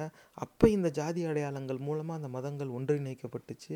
அப்போ பல்வேறு புதிய ஜாதி அடையாளங்கள் உருவாக்கப்பட்டுச்சு. இப்படி ஜாதி மதமும் நான் இங்கே தான் இருந்தேன். என்கிட்ட தான் இது அவ்வளோ வந்து ஒட்டுச்சு. அப்படி இருக்கும்போது எனக்கு அப்புறமா வந்த மதத்தின் அடையாளத்தால் நான் ஏன் ஒன்றிணையணும் அப்படின்னு சாமி கும்பிட்றவன் யோசிக்க மாட்டான் நேர்களே. ஆமாம் நம்மலாம் இப்படி தானே அப்படின்னு சொல்லிக்குவாங்க. மனக்கு மனசார அப்படி உள்ளுக்குள்ளே அப்படி சொல்லிக்குவாங்க. இதுக்கான வாய்ப்பு அதிகம் இருக்குது இந்த மாதிரி தேர்தல் பரவ அப்போ இந்த தேர்தலில் இவனுக்கு வாக்கு கிடைக்குதோ இல்லையோ அது வேறு கதை. ஆனால் இந்த பரப்புரையின் தாக்கம் மக்கள் மனசில் இந்த மாதிரியான சிந்தனையை உருவாக்கி விட்டுட்டு போயிடும். இது சிந்தனைங்கிறது தான் சொல்லு செயலாக மாறும். நம்ம நினச்சாலும் நினைக்காட்டியும். அப்போ வருங்காலத்தில் வரக்கூடிய பல்வேறு விதமான ஜாதி மத வேற்றுமை சிந்தனைக்கு இந்த மாதிரியான தேர்தல் பரப்புரை ஒரு காரணமாக இருக்கும். சரி இதோட தாக்கம் என்னவா இருக்கும்னு நம்ம பார்த்தாகணும்ல இப்போ இதை மூன்று நிலையாக நம்ம பார்ப்போம். இப்போ என்ன இவன் ஜாதியை தான் போற்றி ஜாதி ஆளுங்களை தான் இவன் வந்து சந்தோஷப்படுத்துறதுக்காக இந்த பரப்புரையிலேருந்து பேசியிருக்கான். அப்போ இந்த மாதிரி பேசுகிறதுடைய மறுபக்கம் என்ன? அப்போ இந்த ஜாதி அடையாளத்தை வச்சுக்கிட்டு நாங்களாம் ஜாதி தலைவர்னு சொல்லிக்கிறானே அவன் என்ன பேசுகிறான் அப்படின்னு பார்ப்போம். அரசுக்கு சொல்லுகிறேன் பொங்கல் பரிசாக தனி இடஒதுக்கீடு தமிழக அரசு அறிவிக்க வேண்டும் என்று தமிழக அரசுக்கு நான் இந்த நேரத்தில் சொல்லிக்கொள்ள விரும்புகின்றேன். பொங்கல் பரிசாக அவர்கள் அறிவிக்க வேண்டும். அப்படி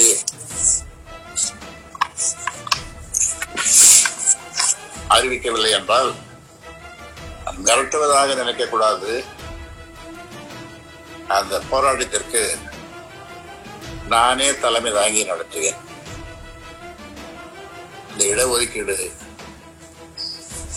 கிடைக்கும் வரை நானே தலைமை தாங்கி நடத்துவேன். என்னுடைய வயது எண்பத்தி ரெண்டாக இருந்தாலும் அது அப்பொழுது குறைந்துவிடும். நான் போராட்ட குளத்துக்கு போகும்போது வயது குறைந்துவிடும். அதனாலே ஆனால் ஒன்று சொல்லுகின்றேன். அந்த போராட்டம் என்னுடைய தலைமையில் நடக்கின்ற அந்த போராட்டத்தை போராட்டம் தமிழ்நாடு தாங்காது. போராட்டத்தை தமிழ்நாடு தாங்கும். தமிழ்நாடு தாங்காது. போராட்டத்தை தமிழ்நாடு தாங்கும். இதை மட்டும் இந்த நேரத்தில் நான் சொல்லிக்கொள்ள விரும்புகின்றேன். கேட்டோமா? அதாவது இவங்க ஜாதி அடையாளத்துக்கு தனி இடஒதுக்கீடு வேணுமா? ஏண்டா இருக்கிற இடஒதுக்கீடில் படித்து முன்னுக்கு வர்றதுக்கு ஏதாவது ஒரு வழியை பாருங்கடா. இந்த ஊர் ஊராக போய் தெருவில் பூந்து வீடை உடச்சிக்கிட்டு கலவரம் பண்ணிக்கிட்டு இருக்கிறது கும்பலில் காலில் செருப்பு இருக்காது. அவன் படிச்சிருக்க மாட்டான் அவன் அப்பனும் படிச்சிருக்க மாட்டான். ஏழையாக இருப்பான் செங்க சூழலில் வேலை பார்த்துக்கிட்டு இருப்பான். அவனும் மேலே வர்றதுக்காக தானே இந்த இடஒதுக்கீடு இருக்குது அந்த இடஒதுக்கீடை எப்படி பயன்படுத்தலாம்னு இவன் சொல்லி தரலாம்ல? அதை என்னைக்காவது இவன் சொல்லி தந்திருக்கானா? அது சொல்லி தந்ததில்ல. நம்ம நம்ம தான். அவன் அவன் தான். நம்ம எண்ணிக்கையில் ஜாஸ்தி. அவன் நம்மக்கிட்ட எது சத்தமாக பேசக்கூடாது. நமக்கு சமமாக உட்காரக்கூடாது. இந்த மாதிரி ஜாதி வேற்றுமையில் கொம்பு சீவி விட்டு வன்முறையை வளர்த்து விட்டு இன்றைக்கி இந்த ஜாதி தலைவருங்கிறவன் என்ன பேசுகிறான் எங்களுக்கு தனி இடஒதுக்கீடு வேணும். இருக்கிற இடஒதுக்கீட்டில் நீ என்னடா பண்ண? முதல்ல நீ அதில் எங்கேயாவது முன்னேறினியா? நேர்களே அந் இதுவும் இந்த இடத்துல வந்து உள்ளடக்கம் என்னன்னாக்கா இந்த ஜாதி அடையாளங்களில் பல்வேறு விதமான குடிகள் க கலந்து தான் இருக்காங்க. நம்ம சமுதாயம் அப்படி தான் இருக்குது அது வேறு விஷயம். ஆனால் ஒரு மாநிலத்தின்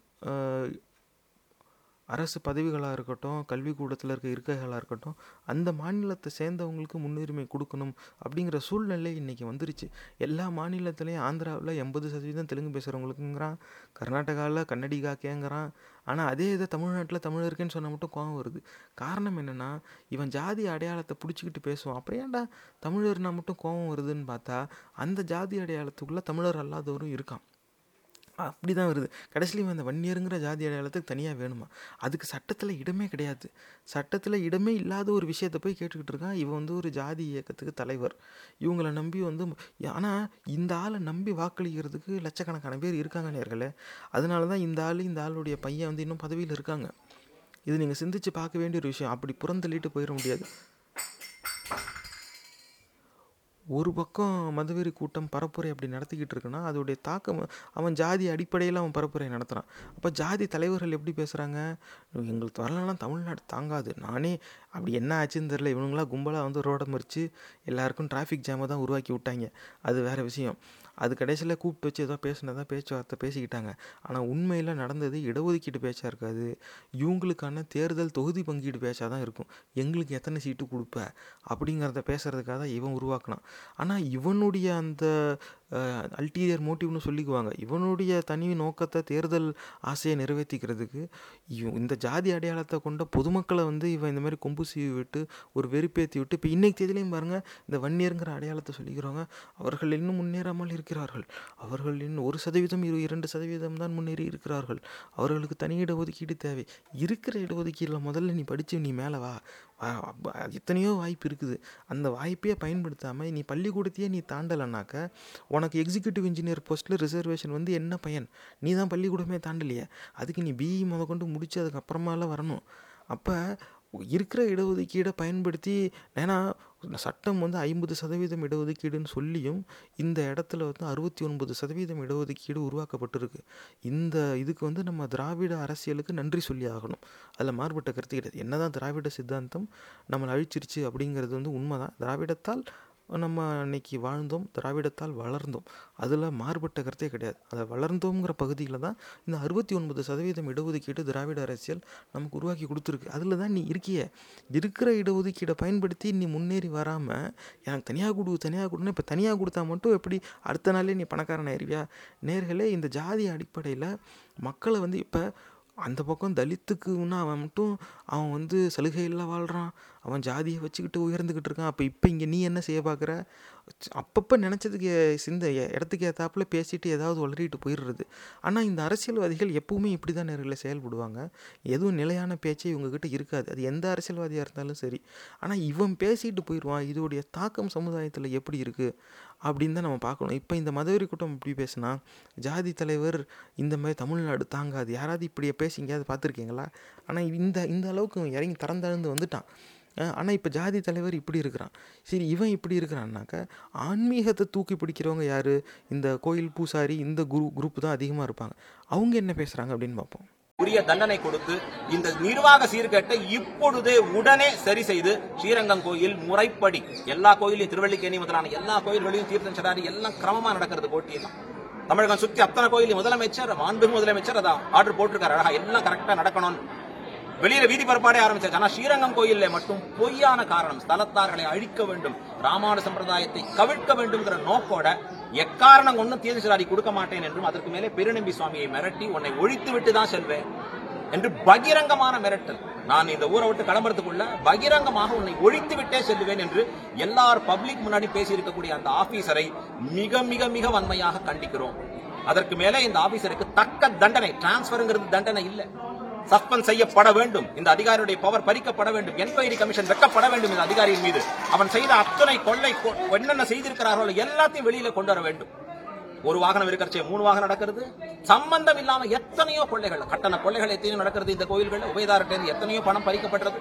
எல்லாவற்றிற்கும் வேண்டி இருக்கக்கூடிய ஒரு தீர்வாக நிரந்தர தீர்வாக இனி இந்த மாதிரி தவறு எந்த ஆபீசரும் செய்யாத அளவுக்கு ஏற்பட வேண்டும். ராமானுஜர் ஏற்படுத்தின நெறிமுறைகள் எப்படி ஏற்படுத்தி காண்பிச்சாரோ அதேபடி தொடர்ந்து இன்றும் இன்று முதல் நடக்க வேண்டும். இதுதான் நாங்கள் விடப்படக்கூடிய அரசுக்கு விடக்கூடிய கோரிக்கை மற்ற ஜனங்களுக்கு எல்லாருக்கும் விடக்கூடிய ஒரு அன்பான வேண்டுகோள். ஸ்ரீமதே ராமானுஜாய நமः. சாமி இப்போ உங்களை வர நோட்டீஸ் அனுப்பி வர சொல்லியிருக்காங்களா? எத்தனை மணிக்கு வர சொல்லியிருக்காங்க? எப்போ காலி பண்ண சொல்லிருக்காரு. காலி எங்களை ஆப்பர்ச்சுனிட்டி கொடுக்கல. நீ பண்ணையா? நீ ஆக்கிரமிச்சியா இல்லையா? பொதுவான ஒரு நீதி என்ன சொல்றதுன்னா பொது உன்னை நீ ஆக்கிரமிச்சியா இல்லையா தண்டனை பண்ணவனை கூட கூட்டு கேட்கணும். பா நீ பண்ணியா? பண்ணது நியாயமா? இல்ல அநியாயமா? ஒரு தூக்கு தண்டனை கைதியை கூட்டி விசாரிக்கணும். ஆனா இன்னைக்கு எதுவுமே இல்லாம தான் தோணித்தனமாக இதை காரணம் காட்டிதான் எங்க சுழல்முறை அலங்காவலராக வர வேண்டியவர் இந்த வர முடியல. ரெண்டு முறையாக இவருக்கு வந்து பத்து லட்சம் ரூபாய் பணம் கட்டுங்க பத்து லட்சம் ரூபாய் பணம் கட்டினால் உனக்கு பதவி கொடுக்கிறேன். இது அர்ச்சகர்களை கட்டுன்னு சொல்லல அர்ச்சகர்கள் இந்த உத்தரவு சித்திரவீதி தான் அர்ச்சகர்கள் இருக்காங்க ஸ்தானிகர்கள் இருக்காங்க அரையர் சுவாமிகளும் இருக்காங்க. அவங்களும் அடிமனை கட்டலாம் முடியும் எங்க பன்னெண்டு ஏன் இப்ப குடும்பம் இருக்கிற ட்ரஸ்டி அதுல தான் இருக்காங்க ரங்காச்சாரியார்.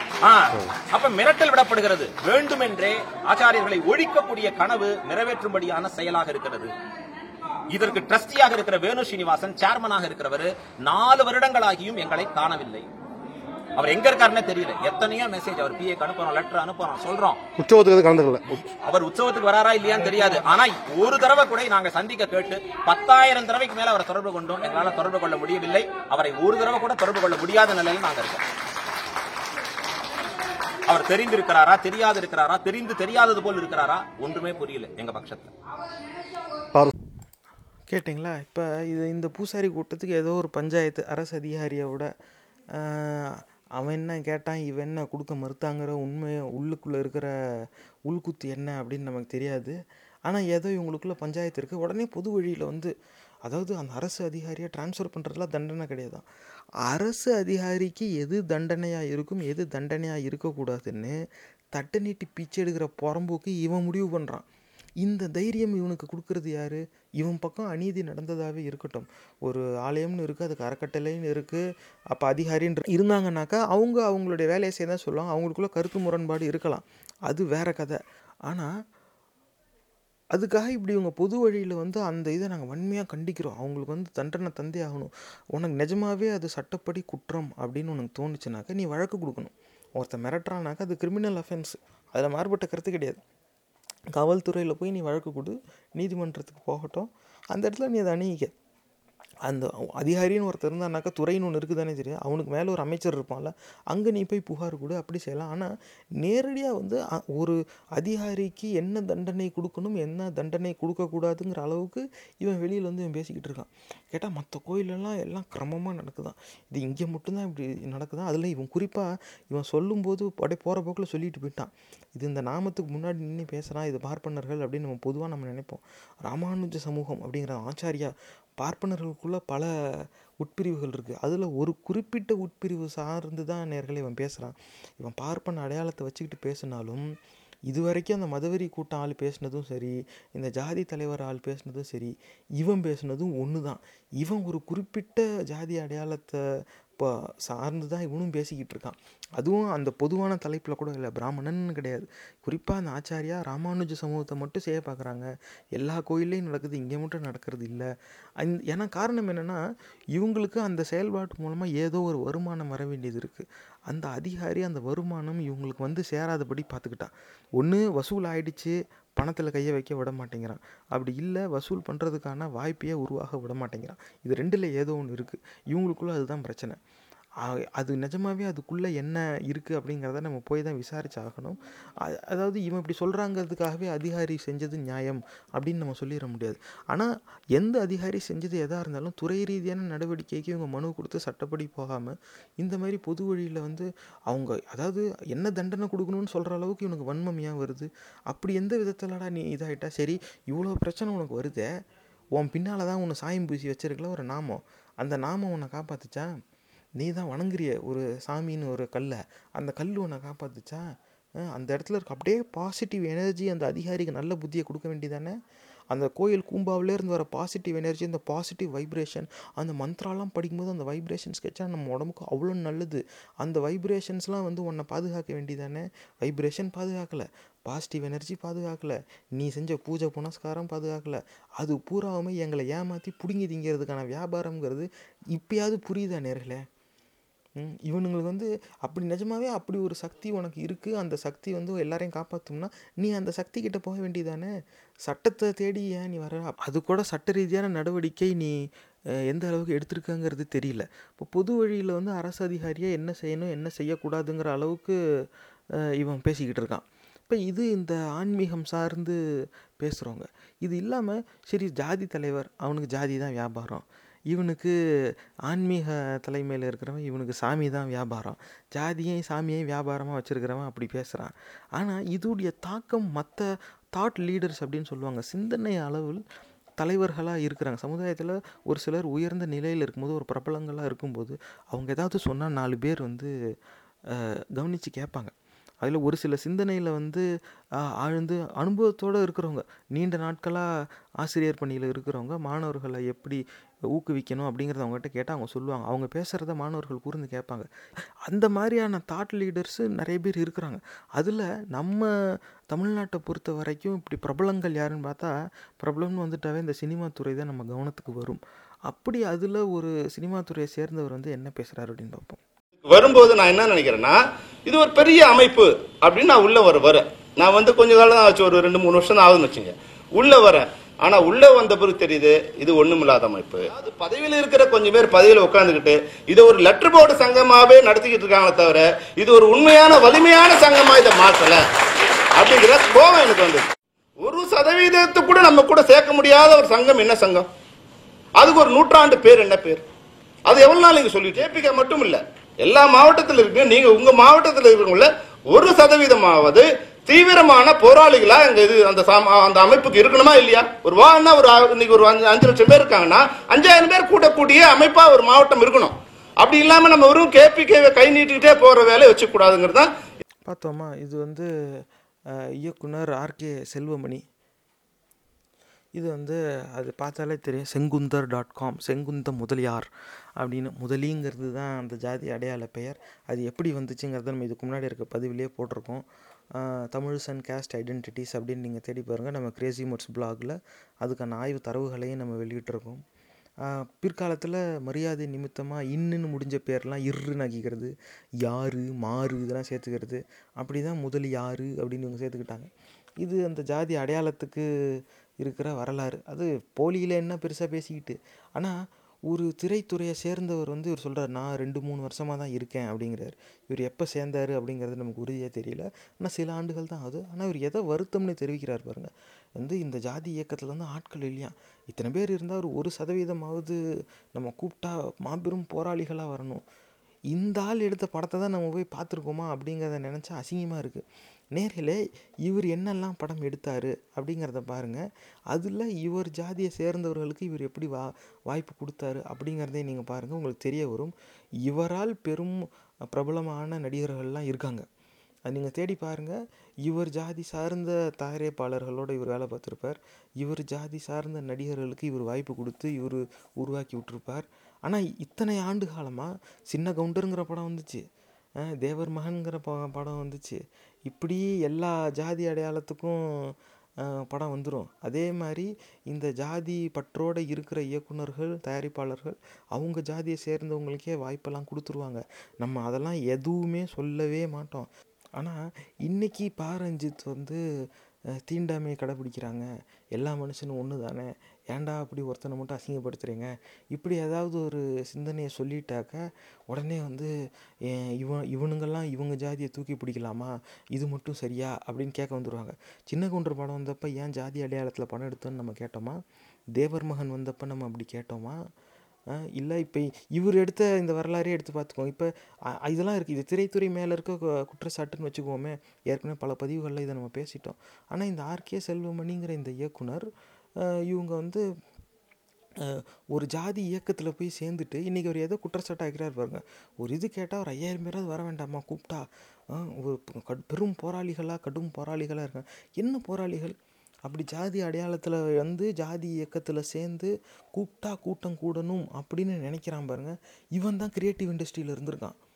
நேர்களே அந்த க்ரியேட்டிவ் இண்டஸ்ட்ரியில் வந்து இந்த ஜாதி மதத்துக்கு அப்பாற்பட்டு செயல்படுறோம் அப்படின்னு அவங்க எல்லா இடத்துலையும் பெருமை பேசிக்குவாங்க. ஆனால் உண்மையில் ஜாதி சாமி பாசம் இருக்கிறவன் மட்டும்தான் அங்கேயும் இருக்கான். அவன் அவன் அவன் அவன் ஆளுக்கு மட்டும்தான் வாய்ப்பு கொடுத்துக்கிட்டு இருக்கான். ஏன்டா அப்படி செய்கிறீங்கன்னு ஒருத்தன் வந்து கேட்டுட்டா. இந்த தலித்துங்களுக்கு இதே வேலை. இவனுங்க மட்டும் எப்போவுமே தனியாக தான் இருப்பாங்க. இவனுங்க என்றைக்கும் மற்றவங்கள குறை சொல்லிக்கிட்டே இருப்பாங்க. இந்த மாதிரியான குற்றச்சாட்டு வச்சு அவங்கள சிறுமைப்படுத்திடுறது.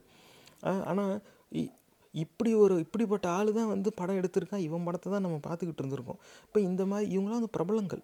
ஆர்கே செல்வமணிங்கிறது நீண்ட நாட்களாக திரைத்துறையில் பல திரைப்படங்கள் உருவாக்குனவர். இவரால் இப்போ வாழ்க்கை அடைஞ்ச நடிகர் நடிகைகள் எத்தனை பேர் இருக்காங்க. ஆனால் இவர் வந்து பொது வழியில் வந்து இந்த மாதிரி பேசுனாக்க இதை கேட்குறவங்க எப்படி சிந்திப்பாங்க? இந்த மாதிரி ஆளுங்க பேசுனாக்க இது சரின்னு தானே நினைப்பாங்க. ஆனால் இந்த ஆளுங்க இப்படி நினைக்கிறதுக்கே காரணமாக இருக்கிறது இந்த மதுவெறி கூட்டம் நடத்துகிற இந்த ஜாதி அடிப்படையிலான பரப்புரை இந்த ஆன்மீகத்தையும் ஜாதியையும் தொழிலாக வச்சுக்கிட்டு இருக்கிற அயோக்கியர்கள் நடத்துகிற பரப்புரை. அந்த தாக்கமாக தான் எல்லாரும் அவன் வந்து சொல்லும்போது நான் மட்டும் ஏன் ஆளை சொல்லக்கூடாதா? அப்படின்னு ஒரு முட்டாள்தனமான ஒரு வெறுப்பு வந்து அதுதான் போய் இவன் ஜாதி இயக்கத்தில் சேர்ந்துருக்கான். அதில் ஒரே ஒரு சந்தோஷம் என்னன்னாக்கா அந்த ஜாதி சங்கத்தில் நிறைய பேர் இல்லையேன்னு வருத்தப்படுறான். அந்த விதத்தில் வேணால் சரி ஏன்னா குறைஞ்சபட்சம் அந்த அடையாளத்தில் இருக்கிறவனாவது அந்த முட்டாள்தனத்தில் போகாமல் இருக்கானே அப்படின்னு நினச்சா சந்தோஷமாக தான் இருக்குது. ஆனால் இதுக்கு காரணம் வேறு எதா வேணாலும் இருக்கலாம். ஏன்னா ஒரு ஜாதிக்குனாக்கா ஒரு இயக்கம்னு இல்லை அது நூற்றுக்கணக்கான இயக்கம் இருக்குது. அப்போ எல்லா ஏற்கனவே அதிகமாக பணம் கிடைக்கிற இயக்கத்தில் பல பேர் போய் சேர்ந்துட்டாங்க. அப்படின்னா இந்த இயக்கத்தில் சேர்றதுக்கு ஆள் இல்லாமல் கூட இருந்திருக்கலாம். அப்போ இவங்களுக்குள்ளேயே அப்படி ஒரு போட்டி இருக்குது நம்ம தான் நம்ம ஜாதி சமுதாயத்துக்காக வேலை செய்கிறவங்க எல்லாரும் நம்மளோட வந்து நிற்கணும் அப்படின்னு உனக்கு ஒரு எண்ணம். ஆனால் எவனும் வந்து நிற்கலை அதுக்கு சொல்கிறான் எல்லாரும் கேபிகே யாரோ ஒரு தலைவர் போல இருக்குது அவரையே வந்து கை காட்டிட்டு இருக்கக்கூடாது. ஒரு அஞ்சு லட்சம் பேர் இருக்காங்கன்னா ஐயாயிரம் பேராவது வந்து நிற்கிற மாதிரி நம்ம இருக்க வேண்டாமா? ஜாதியின் அடிப்படையில் கூட்டம் சேர்க்க வேண்டிய அவசியம் எவனுக்கு வரும் ஏன் வரும்? இதை சிந்திக்க வேண்டிய ஒரு ச விஷயம் நேர்களே ஏன்னா அப்படி நீ சேர்த்து நீ என்ன பண்ண போகிற என்ன போராளிங்கிறிய? எதை எதை எதிர்த்து போராட போகிற இப்போ ஓபிசியில் இடஒதுக்கீடு தர மறுத்துட்டாங்க நீட்டில் ஓபிசிக்கு அப்போ எல்லாரும் வந்து வாங்க அந்த ஐந்து சதவீதம் இல்லை ஒரு சதவீதம் முதலியார் செங்குந்தர் சேர்ந்தவங்க எல்லோரும் கடும் போராளிகளாக வந்து போராடுங்க. கூப்பிட்ருக்கியா நீ எங்கேயாவது? அப்படிலாம் கிடையாது. போராளியாக இருக்கணுங்கிறிய எதை போராடணும்னு எவனும் சொல்லவே மாட்டான். காரணம் என்ன நேர்களே இவனுக்கே தெரியாது. இதுதான் நேர்களே இந்த ஜாதி அடிப்படையில் நடத்தப்படுகிற தேர்தல் பரப்புரையின் தாக்கம். அரசியலுக்காக ஒருத்தன் வந்து ஜாதிலாம் தேவை நான் ஜாதிக்கெலாம் வந்து நிறையா இருக்குது உங்களை அசிங்கமாயிடுச்சு நாங்கள் தான் அந்த அவமானத்துலேருந்து உங்களை மீட்டெடுப்போம் நாங்கள் தான் அஞ்சல் சிலை வெளியிட்டோம் நம்ம எல்லாரும் மதமாக ஒன்றிணையணும்னு சொல்லிட்டு போயிடுவான். அதை கேட்டதும் நம்ம இப்போ பேசினாதாண்டா இவன் நமக்கு செய்வான் அப்படின்னு அவன் அவன் கிளம்புறான். இப்போ ஜாதியை தூக்கி பிடிக்கிறவன் என்ன பண்ணுறான் எங்களுக்கு தனி இடஒதுக்கீடு தரலன்னா தமிழ்நாடு தாங்காது அப்படிங்கிறான். உனக்கு இடஒதுக்கீடு கொடுக்க தான் தமிழ்நாடு கிடக்குதாடா விளக்கென்ன அப்படின்னு நம்ம கேட்க வேண்டிய நிலையில் இன்றைக்கி இருக்கும். அதே மாதிரி இந்த சாமியை வச்சுக்கிட்டு வியாபாரம் பண்ணுறவன் எங்கள் சராசரி ராமானுஜ சமூகத்தை மட்டுமே அழிக்கிறதுக்காக கிளம்பியிருக்காங்க. அதுவும் டிரான்ஸ்ஃபர்லாம் பண்ணால் அவர் ஒத்துக்க மாட்டார். அவர் அப்பேற்பட்ட மகா பெரியவா பிடுங்கி. அவன் வந்து இப்படி பேசிக்கிட்டு இருக்கான். ஆனால் இதோடைய தாக்கம் சமுதாயத்தில் இந்த தாட் லீடர்ஸ்னு சொல்லக்கூடிய பிரபலங்கள் மேலே என்னவாக இருக்குன்னாக்கா எல்லாரும் போய் ஜாதி சங்கத்தில் சேர்ந்துக்கிட்டு யா ஒரு சதவீதம் கூட உறுப்பினராக இல்லைன்னா எப்படி நிறைய பேர் ஜாதி சங்கத்தில் உறுப்பினராக ஆக்கணும் யாராவது அப்படிங்க பா ஓகே அதனால என்ன பயன்? அதை எவனாவது எங்கேயாவது சொல்லியிருக்கானா? சொல்ல மாட்டான். காரணம் வேணால் அவனுக்கும் தெரியாது. அப்படி ஒரு அப்படி ஒரு பயனே கிடையாது நேர்களே. இதுதான் வந்து உண்மை. அப்போ இந்த மாதிரி ஜாதியின் அடிப்படையில் மதவெறி கூட்டம் நாடு முழுக்க தேர்தல் பரப்புரை நடத்திக்கிட்டே தான் வருது. பல மாநிலங்கள் அவங்க வெற்றி பெற்றுட்டாங்க. நம்ம தமிழ்நாட்டில் நோட்டாவை தாண்டுனா மேலே நம்ம பேசலாம். அது வேறு கதை. ஆனால் மதவெறி கூட்டம் தமிழ்நாட்டில் தேர்தலில் ஜெயிச்சாலும் ஜெயிக்காட்டியும் அவனுடைய ஜாதியின் அடிப்படையிலான நடத்தப்படுற அந்த தேர்தல் பரப்புரையோட தாக்கம் ஒட்டுமொத்த சமுதாயம் மொத்தமாக சீரழிக்கும் வகையாக செயல்படுது. அவன் அவன் அவன் அவன் இடத்துல எனக்கு என் ஜாதி தான் முக்கியம் எனக்கு என் சாமி தான் முக்கியம் அப்படிங்கிறான். ஏன் என் ஜாதியில் ஆள் சேரலை அப்படின்னு நினைக்கிறான். நம்ம எல்லாரும் ஒன்று அப்படின்னு எவன் பேசுகிறான் எல்லா மனுஷனும் ஒன்று அப்படின்னு எவன் சொல்கிறான் இந்த மாதிரி அப்படியும் சில அரசியல் தலைவர்கள் இருக்காங்க. வந்து நீ ஜாதியின் அடிப்படையில் தான் வாக்களிப்பேனா? உன் ஓட்டு எனக்கு தீட்டுன்னு சொன்ன தலைவன்லாம் கூட இங்கே இருக்கான். அது வேற கதை. மதத்தால் ஒன்றிணைவோங்கிறான். ஏன் நம்ம மதத்தால் ஒன்றிணையணும்? அப்போ நிஜமாகவே அந்த பொலிட்டிக்கல் ஐடென்டிட்டி அப்படின்னு நமக்கு ஒன்று தேவைப்பட்டுச்சுன்னா நமக்குன்னு இருக்கிற அந்த ஒரிஜினல் பொலிட்டிக்கல் ஐடென்டிட்டி உண்மையான அரசியல் அடையாளம் என்ன? நம்ம தாய்மொழி தான். நம்ம மொழியால் தானே சேரணும்? தமிழ்நாட்டில் தமிழர்களுக்கு முன்னுரிமை அப்படின்னு தானே நம்ம சொல்லணும்? அப்போ வந்து வாங்க நம்ம எல்லோரும் ஒன்றா இருப்போம். தமிழ்நாட்டில் தமிழர்களுக்கான அரசியலை படைப்போம் அப்படின்னு சொல்ல வேண்டிய இடத்துல யாரெல்லாம் இருக்கிறாங்க அப்படின்னு பார்த்தா ஒரு சிலர் தான் இருக்காங்க. ஆனால் அப் எல்லாரும் அப்படி சொல்கிறாங்களான்னா கிடையாது. திராவிடம் பேசுகிறவங்க வந்து நம்ம எல்லாம் திராவிடர்கள். கடைசி வரைக்கும் இப்போ இந்த இருபது சதவீதம் இடஒதுக்கீடு கேட்டானே அவனையும் தான் அந்த திராவிடம்னு பேசிக்கிறவங்க அரவணைச்சிக்கிட்டாங்க. இப்போ வந்து ராமானுஜ சமூகத்தை மட்டும் அழிக்க பார்க்குறாங்கன்னு ஒருத்தன் பேசினானே அவனையும் திராவிடர் சமுதாயம் அரவணைச்சிக்கிட்டாங்க. ஆனால் அவங்களால பாதிக்கப்பட்டவங்கள திராவிடர் அரசியல் என்ன செஞ்சுது அப்படின்னு கேட்டால் எதுவுமே செய்யலை. நேர்களை சிந்திச்சு பார்க்க வேண்டிய ஒரு விஷயம். அந்த மாஞ்சோலை துப்பாக்கி சூடு வழக்கு சம்மந்தமாக நீங்கள் காணொளிகள் நிறையா பார்த்துருப்பீங்க. அதில் வந்து கூலி தொழிலாளிகள் வந்து நியாயமான சம்பளம் கேட்டு நடத்தின போராட்டத்தில் ஆட்சியாளரும் காவல்துறை அதிகாரிகள் எல்லாம் துப்பாக்கி சூடு நடத்தி அடிதடிக்கு பயந்து ஆற்றுல இறங்கி ஓடுறேன்னு சொல்லி பல பேர் நீரில் முங்கி இறந்தாங்க. துப்பாக்கி சூட்லேயும் இறந்துருக்காங்க. அந்த காணொளி பதிவுகள்லாம் இருக்குது அதில் ஒரு அரசியல் தலைவர் அன்னைக்கு தேதியில் இருந்த அரசியல் தலைவர் இப்படியே சொல்கிறாரு நான் வந்து அன்னைக்கு கலைஞரோட அவரோட அலுவலகத்துக்குள்ளே தான் இருக்கிறேன். என் முன்னாடி தான் அவர் சொன்னார். இந்த சம்மந்தப்பட்ட அதிகாரிகள் வந்து மிகவும் பிற்படுத்தப்பட்டோர். அப்போ மே இந்த அதிகாரிகளுக்கு நம்ம தண்டனை கொடுக்கும்படி இவங்களை வந்து இவங்க மேலே டிசிப்ளினரி ஆக்ஷன் எடுத்தோம்னா மிகவும் பிற்படுத்தப்பட்டோர் வருத்தப்படுவாங்க. அப்படின்னு சொல்லி இதை செய்ய வேண்டாம்னு சொல்லிட்டார். ஒரு குறிப்பிட்ட ஜாதி அடையாளத்துக்கு துக்கம் விளைவிச்சிடக்கூடாது வருத்தம் கொடுத்து விடக்கூடாதுங்கிற நிலையில தான் இந்த திராவிட அரசியலில் முன்னிறுத்தின அரசியல்வாதிகள் செயல்பட்டுருக்காங்க. இவங்களால் அதாவது இவங்களுடைய பூர்வீகம் அந்த திராவிட சித்தாந்தம் வேணும்னா நம்மளை வாழ வச்சதாக இருக்கலாம் நம்மளை வளர வச்சதாக இருக்கலாம். ஆனால் அதை பயன்படுத்தி இவங்க எல்லாரும் இவங்க இவங்க குடும்பத்தை தான் வந்து பார்த்துக்கிட்டாங்க. இதுதான் உண்மை. அதை கேட்கும்போதே எனக்கு ஒரு மாதிரி இருந்துச்சு. இது யாரோ ஒருத்தர் எங்கேயோ சொன்னாங்க. இல்லை ஏதோ ஒரு பத்திரிக்கையில் வந்துச்சு. இப்போ யாரோ ஒருத்தர் கருத்தாக பத்திரிக்கையில் சொன்னது இன்றைக்கி தரவாக எடுத்து பேசுகிறாங்க அந்த மாதிரி கிடையாது. காணொலியே இருக்குது. இப்படியே சொல்கிறார் நான் அந்த அறையில் தான் இருந்தேன் கலைஞர் சொல்லும்போது. வந்து அந்த அதிகாரிகளை இப்போ நம்ம பணியிட மாற்றம் செஞ்சோம்னா மிகவும் பிற்படுத்தப்பட்டோர் வருத்தப்படுவாங்க. அப்போ நடந்த கொடுமைக்கான தண்டனை வந்து தப்பு செஞ்சவனுக்கு கிடைக்கணும்னு தோணலை. அந்த ஆட்சியில் இருந்தவன் தன்னுடைய அரசியல் நிலச்சி நிற்கணும் ஜாதியின் அடிப்படையில் நம்ம கட்டமைச்சிருக்கோம் அப்போ நமக்கு அந்த ஜாதி ஓட்டு வரணும்னா அவங்க வருத்தப்படும்படி நம்ம எதுவும் செஞ்சிடக்கூடாது. இந்த சிந்தனையில் செயல்படுற ஜா அரசியல் தலைவர்கள் தான் இப்போதைக்கு சரி இதுக்கு முன்னாடியும் சரி நம்ம ஏன் திராவிடத்தால் விழுந்தோம் அப்படின்னு சொல்கிறோன்னா அதுக்கு இது இதுவும் ஒரு எடுத்துக்காட்டு. அதோட ஒட்டி இருக்கிறவன் தான் இந்த சாமி முக்கியம். ராமானுஜ சமூகம் அழிய போகுதுன்னு பேசுகிற அயோக்கிய அதுக்கப்புறமா தமிழ்நாடு தாங்காது. ஒட்டுமொத்த மாநிலத்தையும் மிரட்டுறான். நீ உன் ஜாதிக்கு தனி இடஒதுக்கீடுன்னு எந்த சட்டத்தில் அப்படி இருக்குது அது முதல்ல கேட்கணும். முதல்ல வன்னியர்னு சொல்கிறேன் வன்னியர்னாக்க இங்கே தமிழ்நாடை சேர்ந்தவங்க தானா? ஏன்னா வன்னியர்களே வன்னியர்லேயே தெலுங்கு வன்னியர் இருக்காங்க கன்னட வன்னியர் இருக்காங்க. இப்போ இங்கே இருக்கிற வன்னியருக்கு அங்கே இருக்கிறவங்க இடஒதுக்கீடு தராங்களாங்கிறத நீங்கள் விசாரித்து பாருங்கள் உங்களுக்கு உண்மை புரியும். நம்ம தமிழ்நாட்டில் ஆதி ஆந்திரா ஆதி கர்நாடகா இருக்குது ஆனால் மற்ற மாநிலங்களில் ஆதி தமிழர்கள் இருக்காங்களான்னு பாருங்கள் இருக்காது. அப்போ தமிழர்களுக்கு மற்ற மாநிலங்களில் இதே மாதிரி பிரதிநிதித்துவம் கிடைக்குதா அப்படிங்கிறது நீங்கள் விசாரிங்க. நான் சொல்கிறேங்கிறதுக்காக நீங்கள் ஏற்றுக்கவும் கூடாது நம்பவும் கூடாது. நீங்கள் தயவு செஞ்சு விசாரிங்க அதுக்கான சுவடு கூட இருக்காது.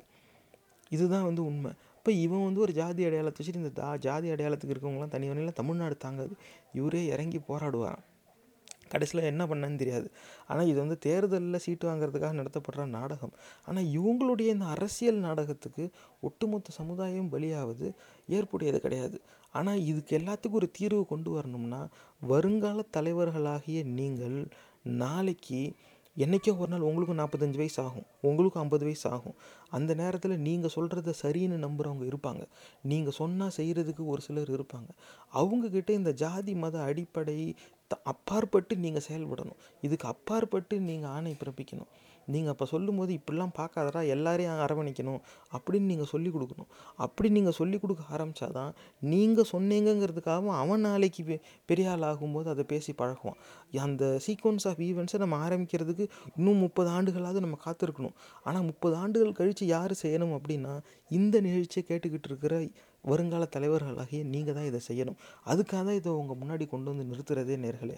ஆக மதுவெறி கூட்டம் ஜாதியின் அடிப்படையில் நடத்துகிற இந்த தேர்தல் பரப்புரையால் ஒட்டுமொத்த சமுதாயமும் அழிவை நோக்கி சென்று கொண்டு இருக்கிறது இதுதான் உண்மை. இன்றைக்கே அந்த அழிவை நம்ம பார்த்துட்டோமான்னா கிடையாது.